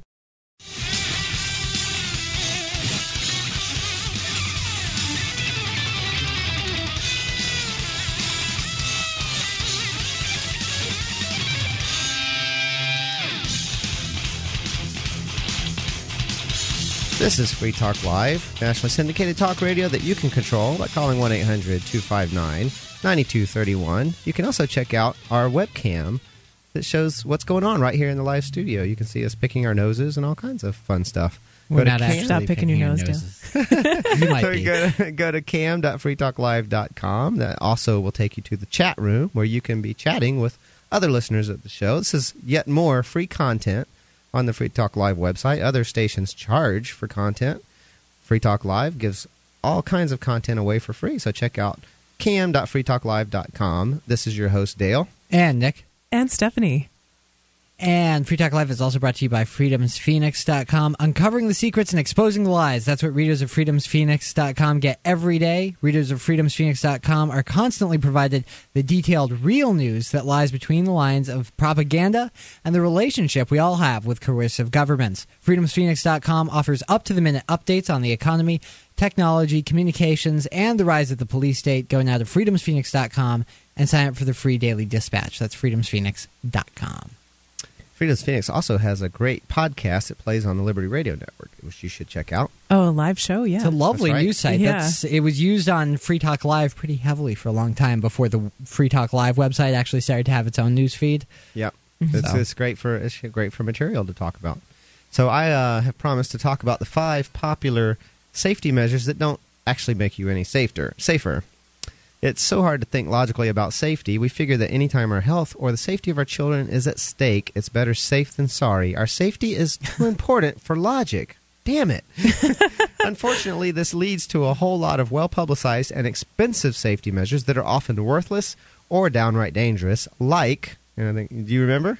Airport security. That's right. Number five, airport security measures. After 9 11, we knew that stopping terrorism would take a bold, creative strategy, one flexible enough to adapt quickly to changes in tactics. How about this? Let's find every person who's shown even the slightest criminal tendency and bar them from ever getting on a plane. or people who just have the same name as. well, there you go. so, how, how well you think this works? So, and and this is the no-fly list. It's Oh. estimated to have around one million names, but nobody knows for sure. Keeping the list secret is a matter of national security. So the only way to find out if you're on it is to be detained in the airport or in the air. For instance, in 2005, a 747 flight from Amsterdam to Mexico was turned back before it could reach its destination. The reason? Two of the plane's passengers were on the no fly list, and the flight crossed over U.S. airspace. Well, better safe than sorry, right? But while those two anonymous passengers were terrifying enough to ban from flying over America, they weren't enough of a threat to be worth arresting. There's a reason security expert Bruce Sch- Schneier described the no fly list hmm. as a list of people so dangerous they cannot be allowed to fly under any circumstance, yet so innocent we can't arrest them even under the Patriot Act. That's that's kind of crazy. Yeah, the Patriot Act's pretty been- powerful too. There have been a lot of cases of mistaken identity too. I like I remember there was some politician who ended up on the list somehow, and of course I'm sure he probably pulled some strings to get himself removed. Well, but- he's a pol- yeah, a politician. Someone else who got screwed the same way Yeah. wouldn't be able to pull those strings. And Oh yeah, yeah. If your name is John Smith, and you know you're John Smith, the regular guy, so you don't get to take yourself off the no-fly list. you, you're just banished to uh, trains and buses for the rest of your life. yeah, exactly. yeah. And that wasn't an isolated incident. Seven international flights have been diverted at a cost of roughly 6.25 million, and countless flights and passengers have been delayed. Homeland Security Affairs estimates the total cost of the list to our government at 100 million dollars a year. But hey, That's- fighting yeah, that's another thing. Like, do you ever think about how much time? I mean, what is the cost of all that time that's I wonder if they're wasted? even figuring that. They, they may or may not actually No. be trying to figure that into those numbers. Right, Probably wasted not. man hours of all the people on the flight that Yeah. it's not really counted. No, as oh, I'm a sure they're not cost. counting the, the customers, Not to the mention- inconvenience to the customers. Not to mention the millions of man hours that have been spent standing in line at the airport, taking off your shoes at the airport. Mhm. getting there Every- two hours These are things early the because you're government afraid you're going to never miss it. really takes into consideration is is is how much you know making anything that's troublesome and time consuming and all the productivity. You know, how many of those people. How much is their time worth if they were at work producing something or Yeah. whatever? I mean, what's not being produced? Well, it's not just what's gov- coming out it's not just government. It's it, it tends to be people in general when they're thinking about safety measures. They only think if they're told, "Well, we'll do this," and it'll make it less likely that planes will be hijacked or whatever it is, kids being kidnapped, whatever whatever the the risk is. Yeah. Mm-hmm. They, but people don't look at the downside. What are the unintended consequences? What are the costs? If That's- it saves that's- you one know what? life. And- you could stop car accidents note- by outlawing cars. on that note, there's also, uh, uh, and that, but beyond just safety measures, for instance, I know a guy who does a lot of computer services. Uh-huh. He does like admin services and, and network service and, and you know server doing d- security measures on servers and, and, and things like that. And uh, he works for someone and he charges an hourly rate for his services, and his hourly rate is is fairly high. Uh-huh. You know, th- that's an expensive Yes. uh, skill set, and so he's got a fairly high uh, hourly rate, and he tries to tell know, uh, his client, you know, you need to get so and so software. I know, uh, you know, it's it, it, you know that you've got some really archaic software that's going to have problems. That's going to need a lot of servicing, and uh, you know, you need to buy this other software that's you know it's twelve hundred dollars. You know, you, you have to sell your your client you know to buy this twelve hundred dollars software or Mm-hmm. two thousand dollars software. But don't you understand? You know, but he doesn't understand. Look, you're gonna um, you know, you, I will probably you know I'll spend forty hours working on this in the next six months to a year. yeah, You know, so how much I mean, his billable more. hours go far beyond the cost of putting in some new software that won't take all that servicing, and so he doesn't see the cost benefit analysis of spending that money and getting the go ahead and get the good software. You know, so you're not spending 40 hours on your Yeah. admin guy. I mean that that that gets people do tend to be short sighted. It's especially true of government, but they're looking at the the you know which costs more. Can I buy the really? It even boils down to things like buying the cheapest product. Do I buy the cheapest hammer at the store, even though it's really going to break after two weeks, and I'm going to have to buy five of these a year? Or could I have spent three times as much on a hammer that would have lasted the rest of my life, which was really more costly? So a lot of times people do have problems with being short sighted. And then the other side of that is, I know a guy who would buy like really expensive sunglasses and then keep losing his sunglasses. so Oh, at that point, yeah. you buy the cheap sunglasses. Right, Yeah, they might sometimes break, right, yeah. But you're probably if you lose your glasses before they have time to break. Don't then, buy you know, something buy that'll cheap last you the rest of your life if you lose that item Yeah. about four or five times a year. so it says, uh, you know, but hey, fighting terror, fighting terror isn't cheap. At least no terrorists are getting on planes. Well, unless you count those 11 terrorists in England with a sophisticated plot to blow up planes with liquid explosives. You know, the ones who are the reason you can't take a child sized bottle of shampoo onto the plane anymore. None of them managed to stumble onto the no fly list, even though they'd been under surveillance for more than a year. Oh wow. Uh, that's the fun part. So that yeah, oh, I, uh, yeah, that makes no sense. It turns out it's even possible to beat the no-fly list, even if the authorities aren't terribly incompetent. All a potential terrorist would need to, to do is use a false name and get a fake ID. Security experts have also created boarding pass generators on the internet to prove how worthless the whole system is. CBS was able to purchase tickets on three airlines and bypass security in five airports using a $150 fake license. Not that most terror inclined individuals would even need a fake ID. Uh, Yeah. The no fly list is filled with tons of dead people and foreign politicians, along with small children and Marine veterans, but is surprisingly light on real terrorists. Christmas Day underwear bomber Umar Farouk Abdul Abdul Muttalab, I'm sure I'm saying that wrong, bought a one way flight from Lagos to Detroit by way of Amsterdam and paid in cash. Umar's own father called U.S. officials several times in the months before the flight, warning them that his son had terroristy plans. Umar, who didn't get the plane to crash because the bomb in his pants wouldn't go off, never made it onto the no fly list. That's another thing. Like you, you know, Mm-hmm. you have trouble buying one-way flights sometimes. Like, I, I remember, like, uh, you know, one of my friends was arranging a trip and just wanted um, a one-way ticket because uh, he didn't know, like, when he was going to be able to come back or what route he wanted to take, and he he, he was having a lot of trouble getting the one-way ticket um, because you know that that flagged him as a terrorist suspect somehow. You know, Like terrorists care about spending. I mean, if if, if Yeah. you were going to conduct a suicide mission that involved hijacking a plane, I doubt that you're going to try to save the money. I mean, you're Yeah. killing yourself, so spending a couple hundred extra dollars to get the round trip ticket, it doesn't seem like that's going to be an obstacle to somebody on a suicide mission. Right. Exactly. And now, if you think, you know, well, that's why we have scanners, right? But uh, that bomber would not have been stopped by the scanners that they spent 165 million dollars to install. So, but everybody again, else is just nude under the TSA gaze. Yeah, exactly. 165 million dollars worth of body scanners, and that wouldn't have stopped the terrorists either. So uh, this is Free Talk Live. You can call in and take over the show at any time by calling 1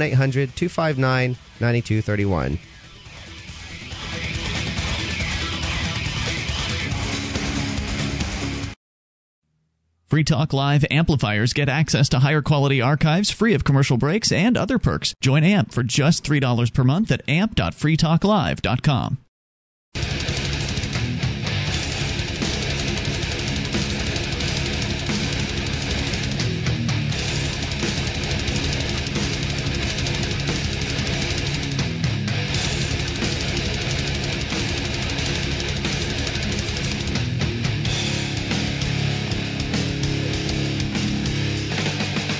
This is Free Talk Live, the radio show where you can control the show by calling in at 1 800 259 9231. You can also check out our website full of all kinds of free content, including promote. Go to promote.freetalklive.com and see various ways that, that you can help promote the show. Uh, this is your host, Dale. And Nick. And Stephanie. And we were talking about the five popular safety measures that don't actually make you any safer. And uh, we got a we've got a call, so I think we'll take a break from that to uh, to go to our caller, our caller Ed in Tennessee. Ed, what did you want to talk about tonight? Uh, how you uh, you all doing? we all are Hey, doing uh, fine. What's on your mind? fine. Uh, I just uh, wanted to uh, let you know that the USA Today had the front page story. Did y'all see that by any chance? I have not seen it. Neither have I. Okay, it's about uh, for cops. Citizen videos bring increased scrutiny, but it tells a story. It, I don't know how to pronounce this guy's name. Diop Kamau. Have you ever heard of him? No. Why don't you give Okay. us a rundown? Li- listen to this. This guy's been filming cops for two decades. He's 52 year old, 52 years old. His father got roughed up in a traffic stop. Mm. So ever since then, he's been filming. And uh, anyway, it's a front page story today in USA Today. But uh, I read just a few paragraphs. But Interesting. Yeah, I mean, it's, it's unfortunate, but it's actually illegal to film police officers in many parts of the country. You know, there was a Without ruling. consent. There was a. I, I think there, he's there been was doing a it for 20 years. there was a court ruling. Uh, I believe it was a a federal, maybe it was a federal district court. I'm trying to. I can't remember the uh, exactly, but it was. Um, there was a ruling that that is un, that that was considered unconstitutional. That to, to Oh, the to deny- wiretapping laws, right? Or or- trying to apply wiretapping laws. Uh, Mm. to filming police officers, basically, his his statement was there. The, the, the general, there, there was recently a, there, I don't know that there was recently a ruling in the state of Maryland uh, that because somebody had been arrested for filming. Um, he, he actually had a helmet cam on. He was riding a motorcycle, and it recorded a traffic stop where a, an off undercover off duty Maryland state trooper pulled out in front of him and cut him off, and then pulled him over. Um, and, and- and I pulled a gun on him and all kinds Yeah, of crazy and- stuff. and he was without facing- knowing it was a cop. and know? he faced he faced about he was facing 16 or 17 years in prison because in Maryland it's a fairly serious felony. Well, and because he filmed something that was embarrassing, right? Right. yeah, yeah. But that was a, that was a great court ruling. It's not too often you get one that's just just on the money like that. that right, Was, uh, but that was- unfortunately that one only applies in Maryland. If I don't believe so. I believe that was a federal judge that said that. The, my it, may, understanding. it may have been that would be a positive. I, I change, believe but- that was yeah, that was pretty amazing. I think I think it was a federal president. Don't qu- precedent. Excuse me. I think it was a federal precedent. If it was the federal president, that would be Obama. But um, but uh, Hey, I- yeah, I don't tell you- hey, hey, don't quote me on says that. But I think so. What it says here is Illinois, Maryland, and Massachusetts. Some police have responded by trying to limit such recordings when they believe these recordings interfere with police actions. But Right. it doesn't say there's a law. It says in Maryland, mo- uh, let's see, was charged with felony violations of Maryland's wiretapping law. Yeah, I see they Here's tried to y'all apply. was just saying. Yeah. In But it says Massachusetts, it's a felony too. Uh, this guy here, Lieutenant Robin Larson, says all of our people should be conducting themselves like they're being recorded all the time. Right. Mm-hmm. And uh, again, it was the it was a misapplication of the wiretapping law. Was essentially what the judge was saying. Was Okay, that yeah? You know, wiretap the wiretapping law was not intended for that. It's just a lot of cops because they don't want to be recorded try to apply Right. it. You know. Right. I I don't understand how they can even make that case, you know, anywhere in the city council or anywhere from the people because, you know, as you uh, they work for us.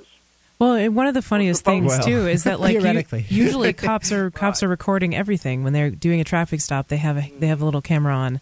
You know, they can record, but you can't. You know. I, I don't Right. understand why the, why we the people can't, you know, take them to court on that, saying why I didn't record it. Why why are we going to believe you anymore when we got recordings? I do. I do want to hey, ask you about. I wanted to ask you about this. You, you said they worked for us. Have you ever tried firing them? Well, I mean, you know, uh, yeah. Well, what it I know is, what you mean, but there's no uh, uh, uh, people are not involved in politics, and the reason why, you know, it, I don't know if you've thought about this, but in the, you know, everybody says the founding father days, whatever, but in those times there wasn't any television and all these uh, uh, movies and sports and doing all this stuff. Everybody was into politics. Have y'all seen that book? That Well, I'm gonna uh, I'm gonna argue with you there though. Actually, I don't think that was the case. I Well, everybody read. a lot of people read, but I don't think. newspapers I think it's. I think it's somewhat. I, I, I think you're. You're taking a very. I'm not saying this to put you down personally because it's a very common. I, you know, it's a very common sentiment. It's one that I held at one point, but it's it's sort of like a picture book history view of it.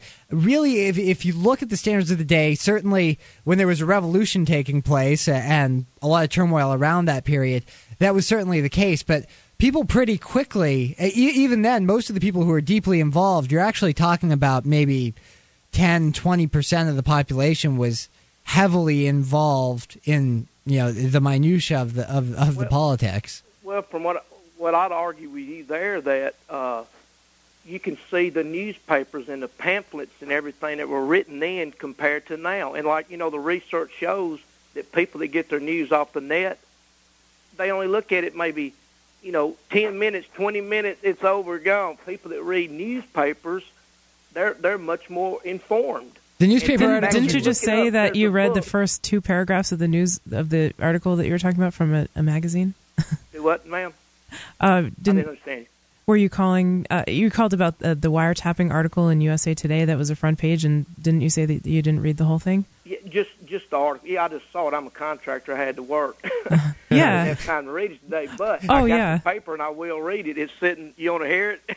No, no, no. No, that's okay. I- I- you did a good summary, though. I just though. hadn't Yeah. read it yet, but I try to read like you know three or four, five, six newspapers a day. Yeah, I think the writing of the period was USA Well, I- I Today. think- Probably I better. just hadn't made it to it, but believe me, I will read it. I understand, I, and I see where you're getting at, and I understand when you say that they work for us, and then that's that's what we're told. But uh, I think that, and so you, that you you will find very quickly that that's really not the case, and Well, they scoff at you if of- you say I pay your salary. Well, Oh, that's yeah. because of no involvement from the people. Look at it. I don't know if it's I- a no, lack I- of you know what, involvement. get it's a really lack involved. of Get It's really involved nobody and try to get that officer fired. I think it's a, account, a lack of accountability is a problem. The system, as it's been designed, is not. You can become very involved, and if if it's a big if, which seldom ever happens, Well, if you had enough people become very much involved, and you could force changes, in, especially in a small town, sure, it's highly unlikely that you'll get that many people. The problem is it's a it's a system that's very it's very difficult. You basically would have to go through a lot of trouble to force out bad administrators in that's schools. or- because well, think about sorry. Congress is sold. It's uh, Well, I'm not even talking about. Congress. I'm- Never mind Congress. You had an experience. Let's say you had an experience with a police officer who totally behaved unprofessionally. I know that never happens, except in very rare cases. Never. Sorry, I'm being sarcastic. it happens all the time. But, but let's say you have this police officer who, bela- who behaved incredibly unprofessionally. Uh, in a way I- that I- in, you on your job would get fired. Tell me if you had a community that was really involved politically, what is it going to take to get that guy fired? Seriously, Well, is a- that had is that a reasonable expectation? here. Hey, we've had a couple fired here, but listen to this. Well, we, you know what? We're going to a break yet. I'm going to Okay. have to call in uh, again soon, and we'll talk some more about it. Um, this is, uh, thank you for the call, Ed. Uh, you can call in at 1 800 259 9231. This is Free Talk Live. This program is brought to you by FreeKeene.com. FreeKeene.com features audio, video, and blogs chronicling the transition to a voluntary society. FreeKeene.com also has comments and discussion forums so you can be heard. FreeKeene.com.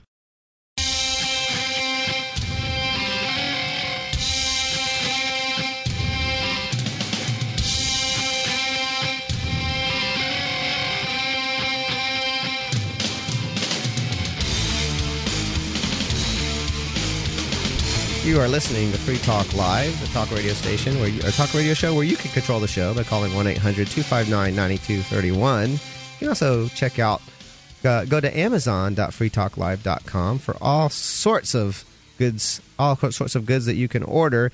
And uh, it won't cost you any more, but some of your, a portion of your purchase will go to support this show, which helps spread the message of liberty all across the country and a little bit internationally as well. We have some international listeners because it is an internet show. Um, so Indeed. And HostGator.com is a worldwide uh, leader for web hosting, and they make it easy to get your own .com domain name. You create your very own website with their free site builder tools and templates. Use the coupon code FTL, that's FTL is in Free Talk Live, and sign up at HostGator.com to receive your first month completely free. Whether you want a personal blog or a complete e-commerce business website, let the ho- experts at HostGator.com host you. Go to HostGator.freetalklive.com. In a moment, we're going to be getting back to the five popular safety measures that don't really protect you, that don't really make you any safer. Uh, um, uh, and the la- the last caller, um, Ed, was t- we, he brought up the idea that you know they work for us, the cops and the bureaucrats at the city hall, and so on and so forth. They work for us, right? So that means you can just fire them if they're being bad, right? Uh, no. You know, Well- and I kind of wish I had kept Ed on. I'm, I'm regretting it now that I, we we we, ended, we disconnected. I would have liked to have keep, kept him on and talk about this a little further. But um, but you know, I, I really would like for people to think about if there's if there's a bad bureaucrat, local, not even let's not even talk about you know some big up bureaucrat up in some federal office somewhere, but just some local bureaucrat. Uh, just think about what it takes to you know, let's say a cop who uh, says is, is behaving very unprofessionally, Mhm. uh, and, uh, and and and frankly, it happens a lot. Go to go to copblock.org. I Indeed, believe it is. yeah. Uh, on an on Miller's almost blog. daily basis, uh, if if not more, if if not a daily basis, um, you've got stories coming out all the time. These are just the ones that are being reported. A lot of times on you know recorded, uh, on video and so forth of cops behaving totally unprofessionally. and that's just those are just the ones that are recorded. I mean, imagine- exactly the ones and the ones that uh, recorded and and and or reported. Right. You know, because I mean, most of the times people, you know, um, they they just want to get it over with and they want to get back to their lives. They're not going to most of the stuff. Who knows how much is not being reported? Yeah. And it's it's not. uh, uh, Just you know, just imagine the steps you have to take. Even if you have a really involved community that's very politically active, the Yeah. steps you'd have to take to get that person fired.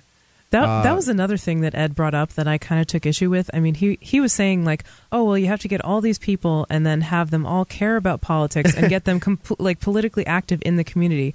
Well, Meanwhile, yeah, but but I mean, I just look at what, and he was also saying that people who don't read newspapers are uninformed. Well, I really beg to differ with that because recently there was just this example, um, baby Cheyenne, the baby that was uh, taken from a couple by the state.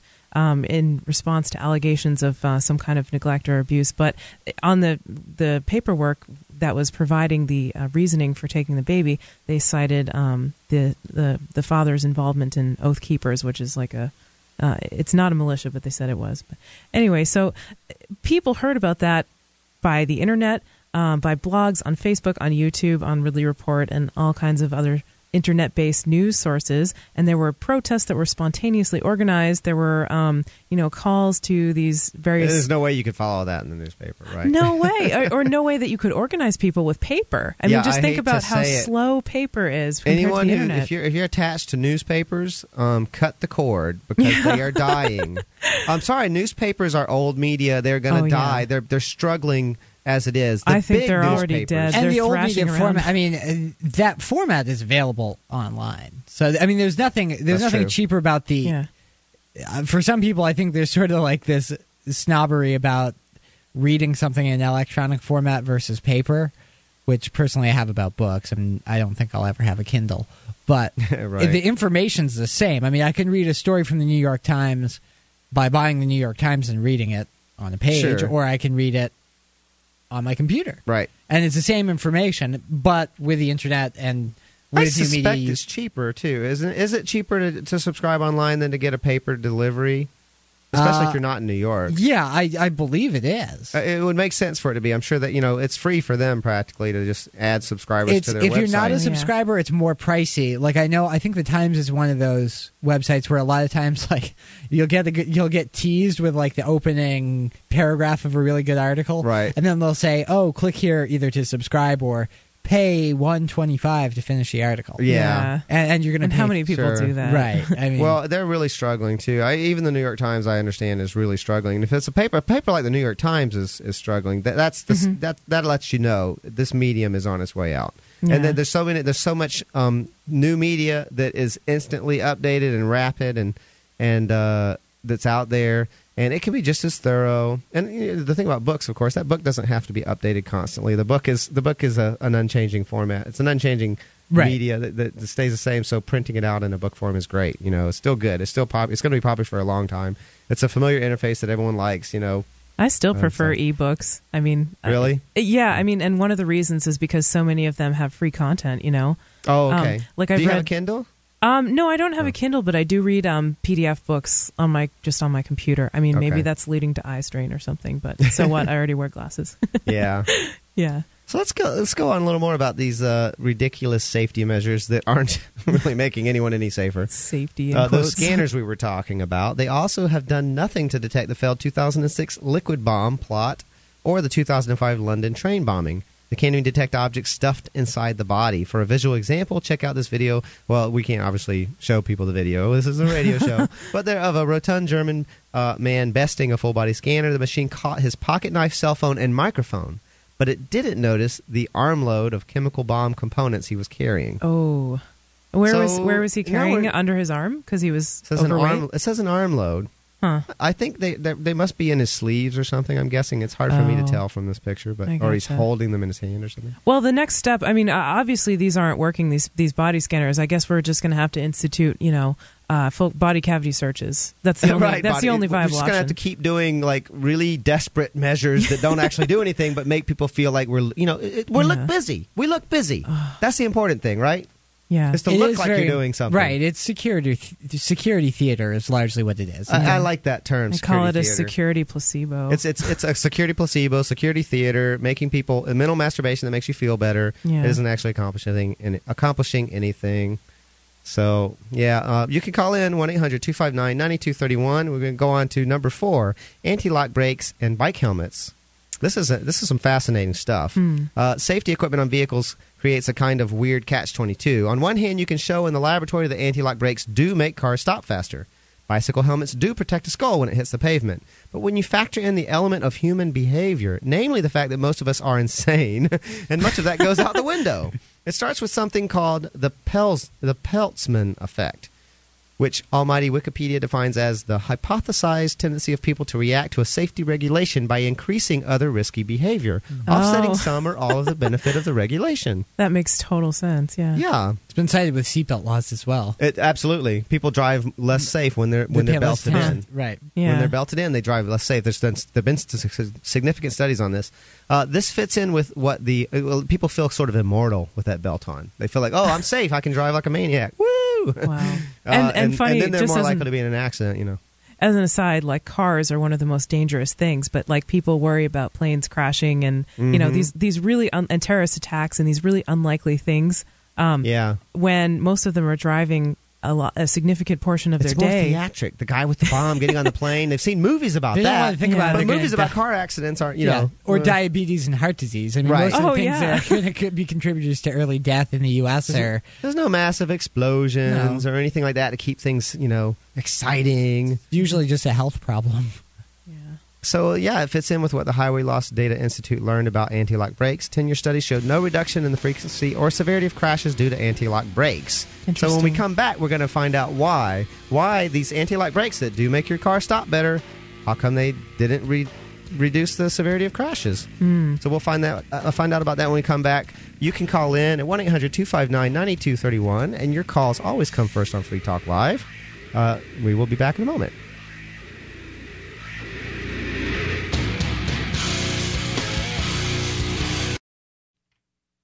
You can listen to Free Talk Live on the radio via podcast, the webcam, and our live streams at freetalklive.com. Not enough options? Now you can listen to Free Talk Live from any phone, anywhere. Add this number to your phone 760 569 7752. It's a long distance call, so make sure you're familiar with your phone's calling plan. The Free Talk Live listen lines are airing the latest episode of Free Talk Live 24 hours a day, including our live shows. Call 760 569 7752. That's 760 569 7752.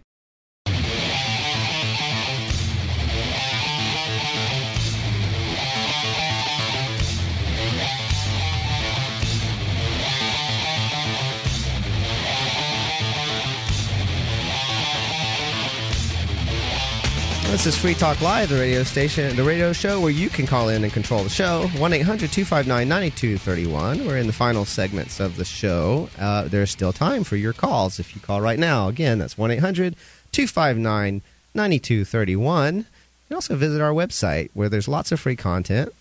Uh, including amp.free, uh, sorry, amp.freetalklive.com. You can find out how you can help support getting the Liberty message out through Free Talk Live.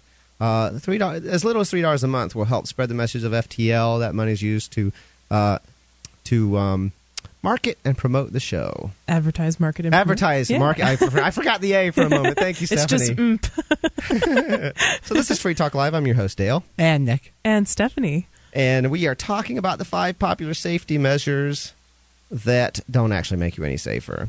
And we were just talking about anti-lock brakes and why don't anti why haven't anti-lock brakes reduced severity of crashes? Because that's what, what they're supposed to do. That's what they, and they seem to do it well. But a person in an ABS vehicle actually has a 45% greater chance of dying in a single vehicle crash than someone without ABS. Hmm. Uh, Why would that be? Science's explanation unskilled drivers driving more aggressively thanks to their false sense of security. Uh, I've also heard this about my, my mechanic has told me this about Subarus who have that have all wheel drive. By the way, a lot of people feel like they're Huh. safer because of all wheel drive. Like uh, in now the I am snow? not a mechanic. Like so it's I'm- magic. It's it's magic. If you, I've well, heard this. well, listen, it, it doesn't. It, having all wheel drive doesn't help you stop better. Right. Having It all wheel helps you drive helps you not get stuck in the snow. Right. Yeah, yeah, Now, it that's helps- very useful. Don't get me wrong, and I'm thrilled to have it in New Hampshire, and I live on top of a hill. Yeah. So on, on a it's really kind of a snowy day, if they haven't cleared the roads But yet, I've- it's nice to have. I've seen people. I have seen if if you're not somebody who lives where you get snow very much. If you're in you know the the deep south, you probably haven't seen this too much because everybody drives like this from the footage I've seen. If you're not accustomed to driving in snow, but when it snows, there are some people who believe that if they have a four wheel drive or an all wheel drive vehicle, that means it's reasonable to go 55 miles an hour in the snow, and they're just Right. blowing by people in in lighter cars because they're driving a truck. Well, I'm sorry, but it's it doesn't really help you that much. It doesn't. No, no. it- No. and if you need to stop, you're not going to be able to. Well, it's certainly an all-wheel drive means it helps you go. It doesn't help you stop. Okay, Yeah. so so yes, you will be able to, to trudge through in a Subaru. You're, you you know you, I've heard some stories about people trudging through thick snow in their Subaru Mhm. and being able to get through and get to their house on a really tough driveway up a hill and things like that. It's, it seems great for that. But but I have been told, and I'm not a mechanic myself. It's kind of like the lawyer disclaimer. I am not a lawyer, so I am not giving legal advice. I am not a mechanic, and I am not giving mechanical advice. But I have been told, I have heard hearsay that it, that all-wheel drive uh, does not make you safer, uh, and so uh, again, it helps you go, doesn't help you stop necessarily, and so the, basically there's a false sense of, security associated with anti-lock brakes. So likewise, there are multiple studies showing that bicycle helmets in the long run don't actually reduce the number of injuries. In 2006, a researcher in Bath, England, posted up the results of a study showing that when bicyclists wear safety equipment like helmets, people in cars are more like, likely to hit them. Hmm. A scientist test subject found that motorists came an average of 3.35 inches closer to his bike when he rode protected. The sight of the safety gear turned off the common sense part of the brain. But three three point three five inches is. I mean, is that really a huge Mm. difference? Well, I could see if It- it was like a foot closer, but yeah, maybe. It's Yeah. minor, but it's. I mean, Uh, It's that's- slightly that might be a big difference when there's not that much clearance to begin with. that's true. Uh, still, you'd think that in the long run there'd have to be health benefits to head protection. After all, some countries like Australia have made helmets mandatory for all cyclists. A bunch of states in the U.S. have bike helmet laws, and the fight for helmet laws in other states rages on. Some people think it's a weird uh, think it's weird that the government can tell you what kind of hat to wear during a certain activity, but at least bike fatalities have gone down. They have gone down, right? Uh, no. no. Not according to science. Recent studies from Australia suggest that mandatory helmet laws have the opposite effect. Between 1982 and 89, prior to the helmet laws, the country saw its number of cyclists double. Uh, bicyclists actually gave pedestrians a decent chance of outrunning the crocodiles and flying jellyfish. You'd expect bike-related injuries and fat- I love all the stereotypes about Australia that are totally ridiculous. You talk to people in Sydney about you know crocodile Dundee fables, and they're like, "What are you talking about, man?" Um, you'd expect bike-related injuries and fatalities to have shot up during the same period. Instead, they dropped. Deaths plummeted by 48%, while injuries fell 33%. This seems a little counterintuitive until you account for human behavior. More people riding bikes leads to motorists who get used to sharing the road with them. But then in 1992, they passed the laws making bike helmets mandatory. It was a disaster. Hmm. 1995 and 96 saw higher numbers of cyclist head injuries than any year prior to the law's passage. How is that possible? Well, the fashion consequences of mandatory helmets caused the women of Australia to stop cycling. Apparently, they valued the hair on their head more than the brain inside it. Since there weren't since there weren't any girls to impress, the boys stopped cycling too. I think they're I think they're like jumping to some clu- conclusions Yeah, here about some of the details of this. but the important thing is, people when the bike helmets passed, people just stopped stopped riding their bikes. Cyclists Uh, are I rare. Motorists that. are less likely to be on the lookout for them, so there are more accidents. And to make it even worse, you lose the health benefits you were getting from cycling. In total, Macquarie, Macquarie University found that Australia's helmet laws cause as much as half a billion dollars in health related costs every year. Half a billion Wow. dollars. It doesn't matter what kind of data you get from a helmeted crash test dummy, a real human just doesn't want to look like a dork. Well, okay, so but with this with this helmet thing, um, that's not to say that like you couldn't as an individual, like this is all on a population level, right? Like they're Right. they're compiling huge amounts of data. So if you are bicycling and you're wearing a helmet, You're better you're- off as an individual wearing that helmet. But Yeah. the law saying you have to wear a helmet increased fatalities, reduced the number of cyclists, caused all kinds of health problems to the tune of half a billion dollars. Yeah. So there's a big difference between a personal decision Yes. about a safety factor and passing a law and saying you must do this. Mm, yeah, that doesn't surprise me. Yeah. yeah, unintended consequences. so guess what number three is? We'll try to cover a little bit of this before the when in the. In don't the little bit of time remaining. Number three is sunscreen. This one was fascinating to me because I've heard a lot of horror stories about sunscreen that I really just didn't Well- buy into. I've I've heard that the sun, some studies are now saying that the risk of skin cancer from long-term sun exposure is actually offset by other health benefits from sun exposure. Right. Well, Like, I, so that there's may, that may be argument too, of whether the, th- apparently the sun is actually bad. Yeah, I may not be able to get to a lot of this. Fortunately, I've read this article already. Uh, uh, a lot of this is talking about that sunscreens aren't protecting you from the stuff that actually causes cancer. They might protect you from sunburn, but it's not like burning. That that immediate symptom of sunburn is not uh, that closely related to the stuff that's causing cancer, which is related to like U. There's UVA and UVB ra- Uh-huh. rays. Right. Well, UVB, I think, uh, causes your skin to produce vitamin D, and vitamin D has been shown to have some, uh, you know, effects on the body that naturally like ramps up its anti-cancer uh, responses. Right, and it's also better production of vitamin D. Also, I believe it's been shown to lower um, heart rates of heart disease and heart attack. Yeah, so there's some other health other benefits cancers. there. So the, the the question that I've heard posed is, well, is it bad to get a lot of sun? Because for a long time we were told that we were all going to get skin cancer and die, but Yeah. skin cancers aren't Well- that they're not that aggressive, and they're not.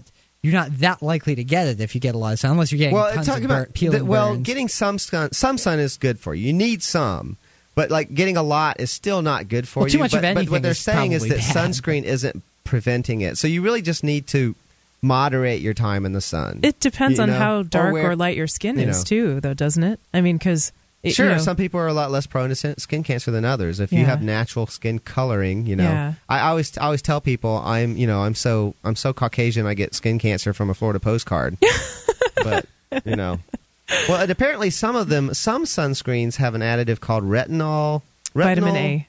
palmitate. Vitamin, Vitamin A. A, Yeah. interesting. Yeah. And it's been found by the FDA to speed up skin lesions and act as a photocarcinogenic. Yeah. So uh, uh, I don't know how many of them actually have that. It says 92% of all them, of Are, them. are completely ineffective for preventing skin cancer. 92%. And then on top of that, there's this additive that can actually speed up certain kinds of skin the cancers. SPF factors don't actually work the way they're you're told, unless you're applying them in the same way that they were applied in a government lab or, or in a test Which is like lab. slathering it on really, Right. really I mean, if, if you leave it on so that it's white and you don't actually rub it away, then you're probably using it to the FPF standard. If the way most people apply it, many people are only getting. If you're using SPF 30, you might only be getting SPF 4 protection.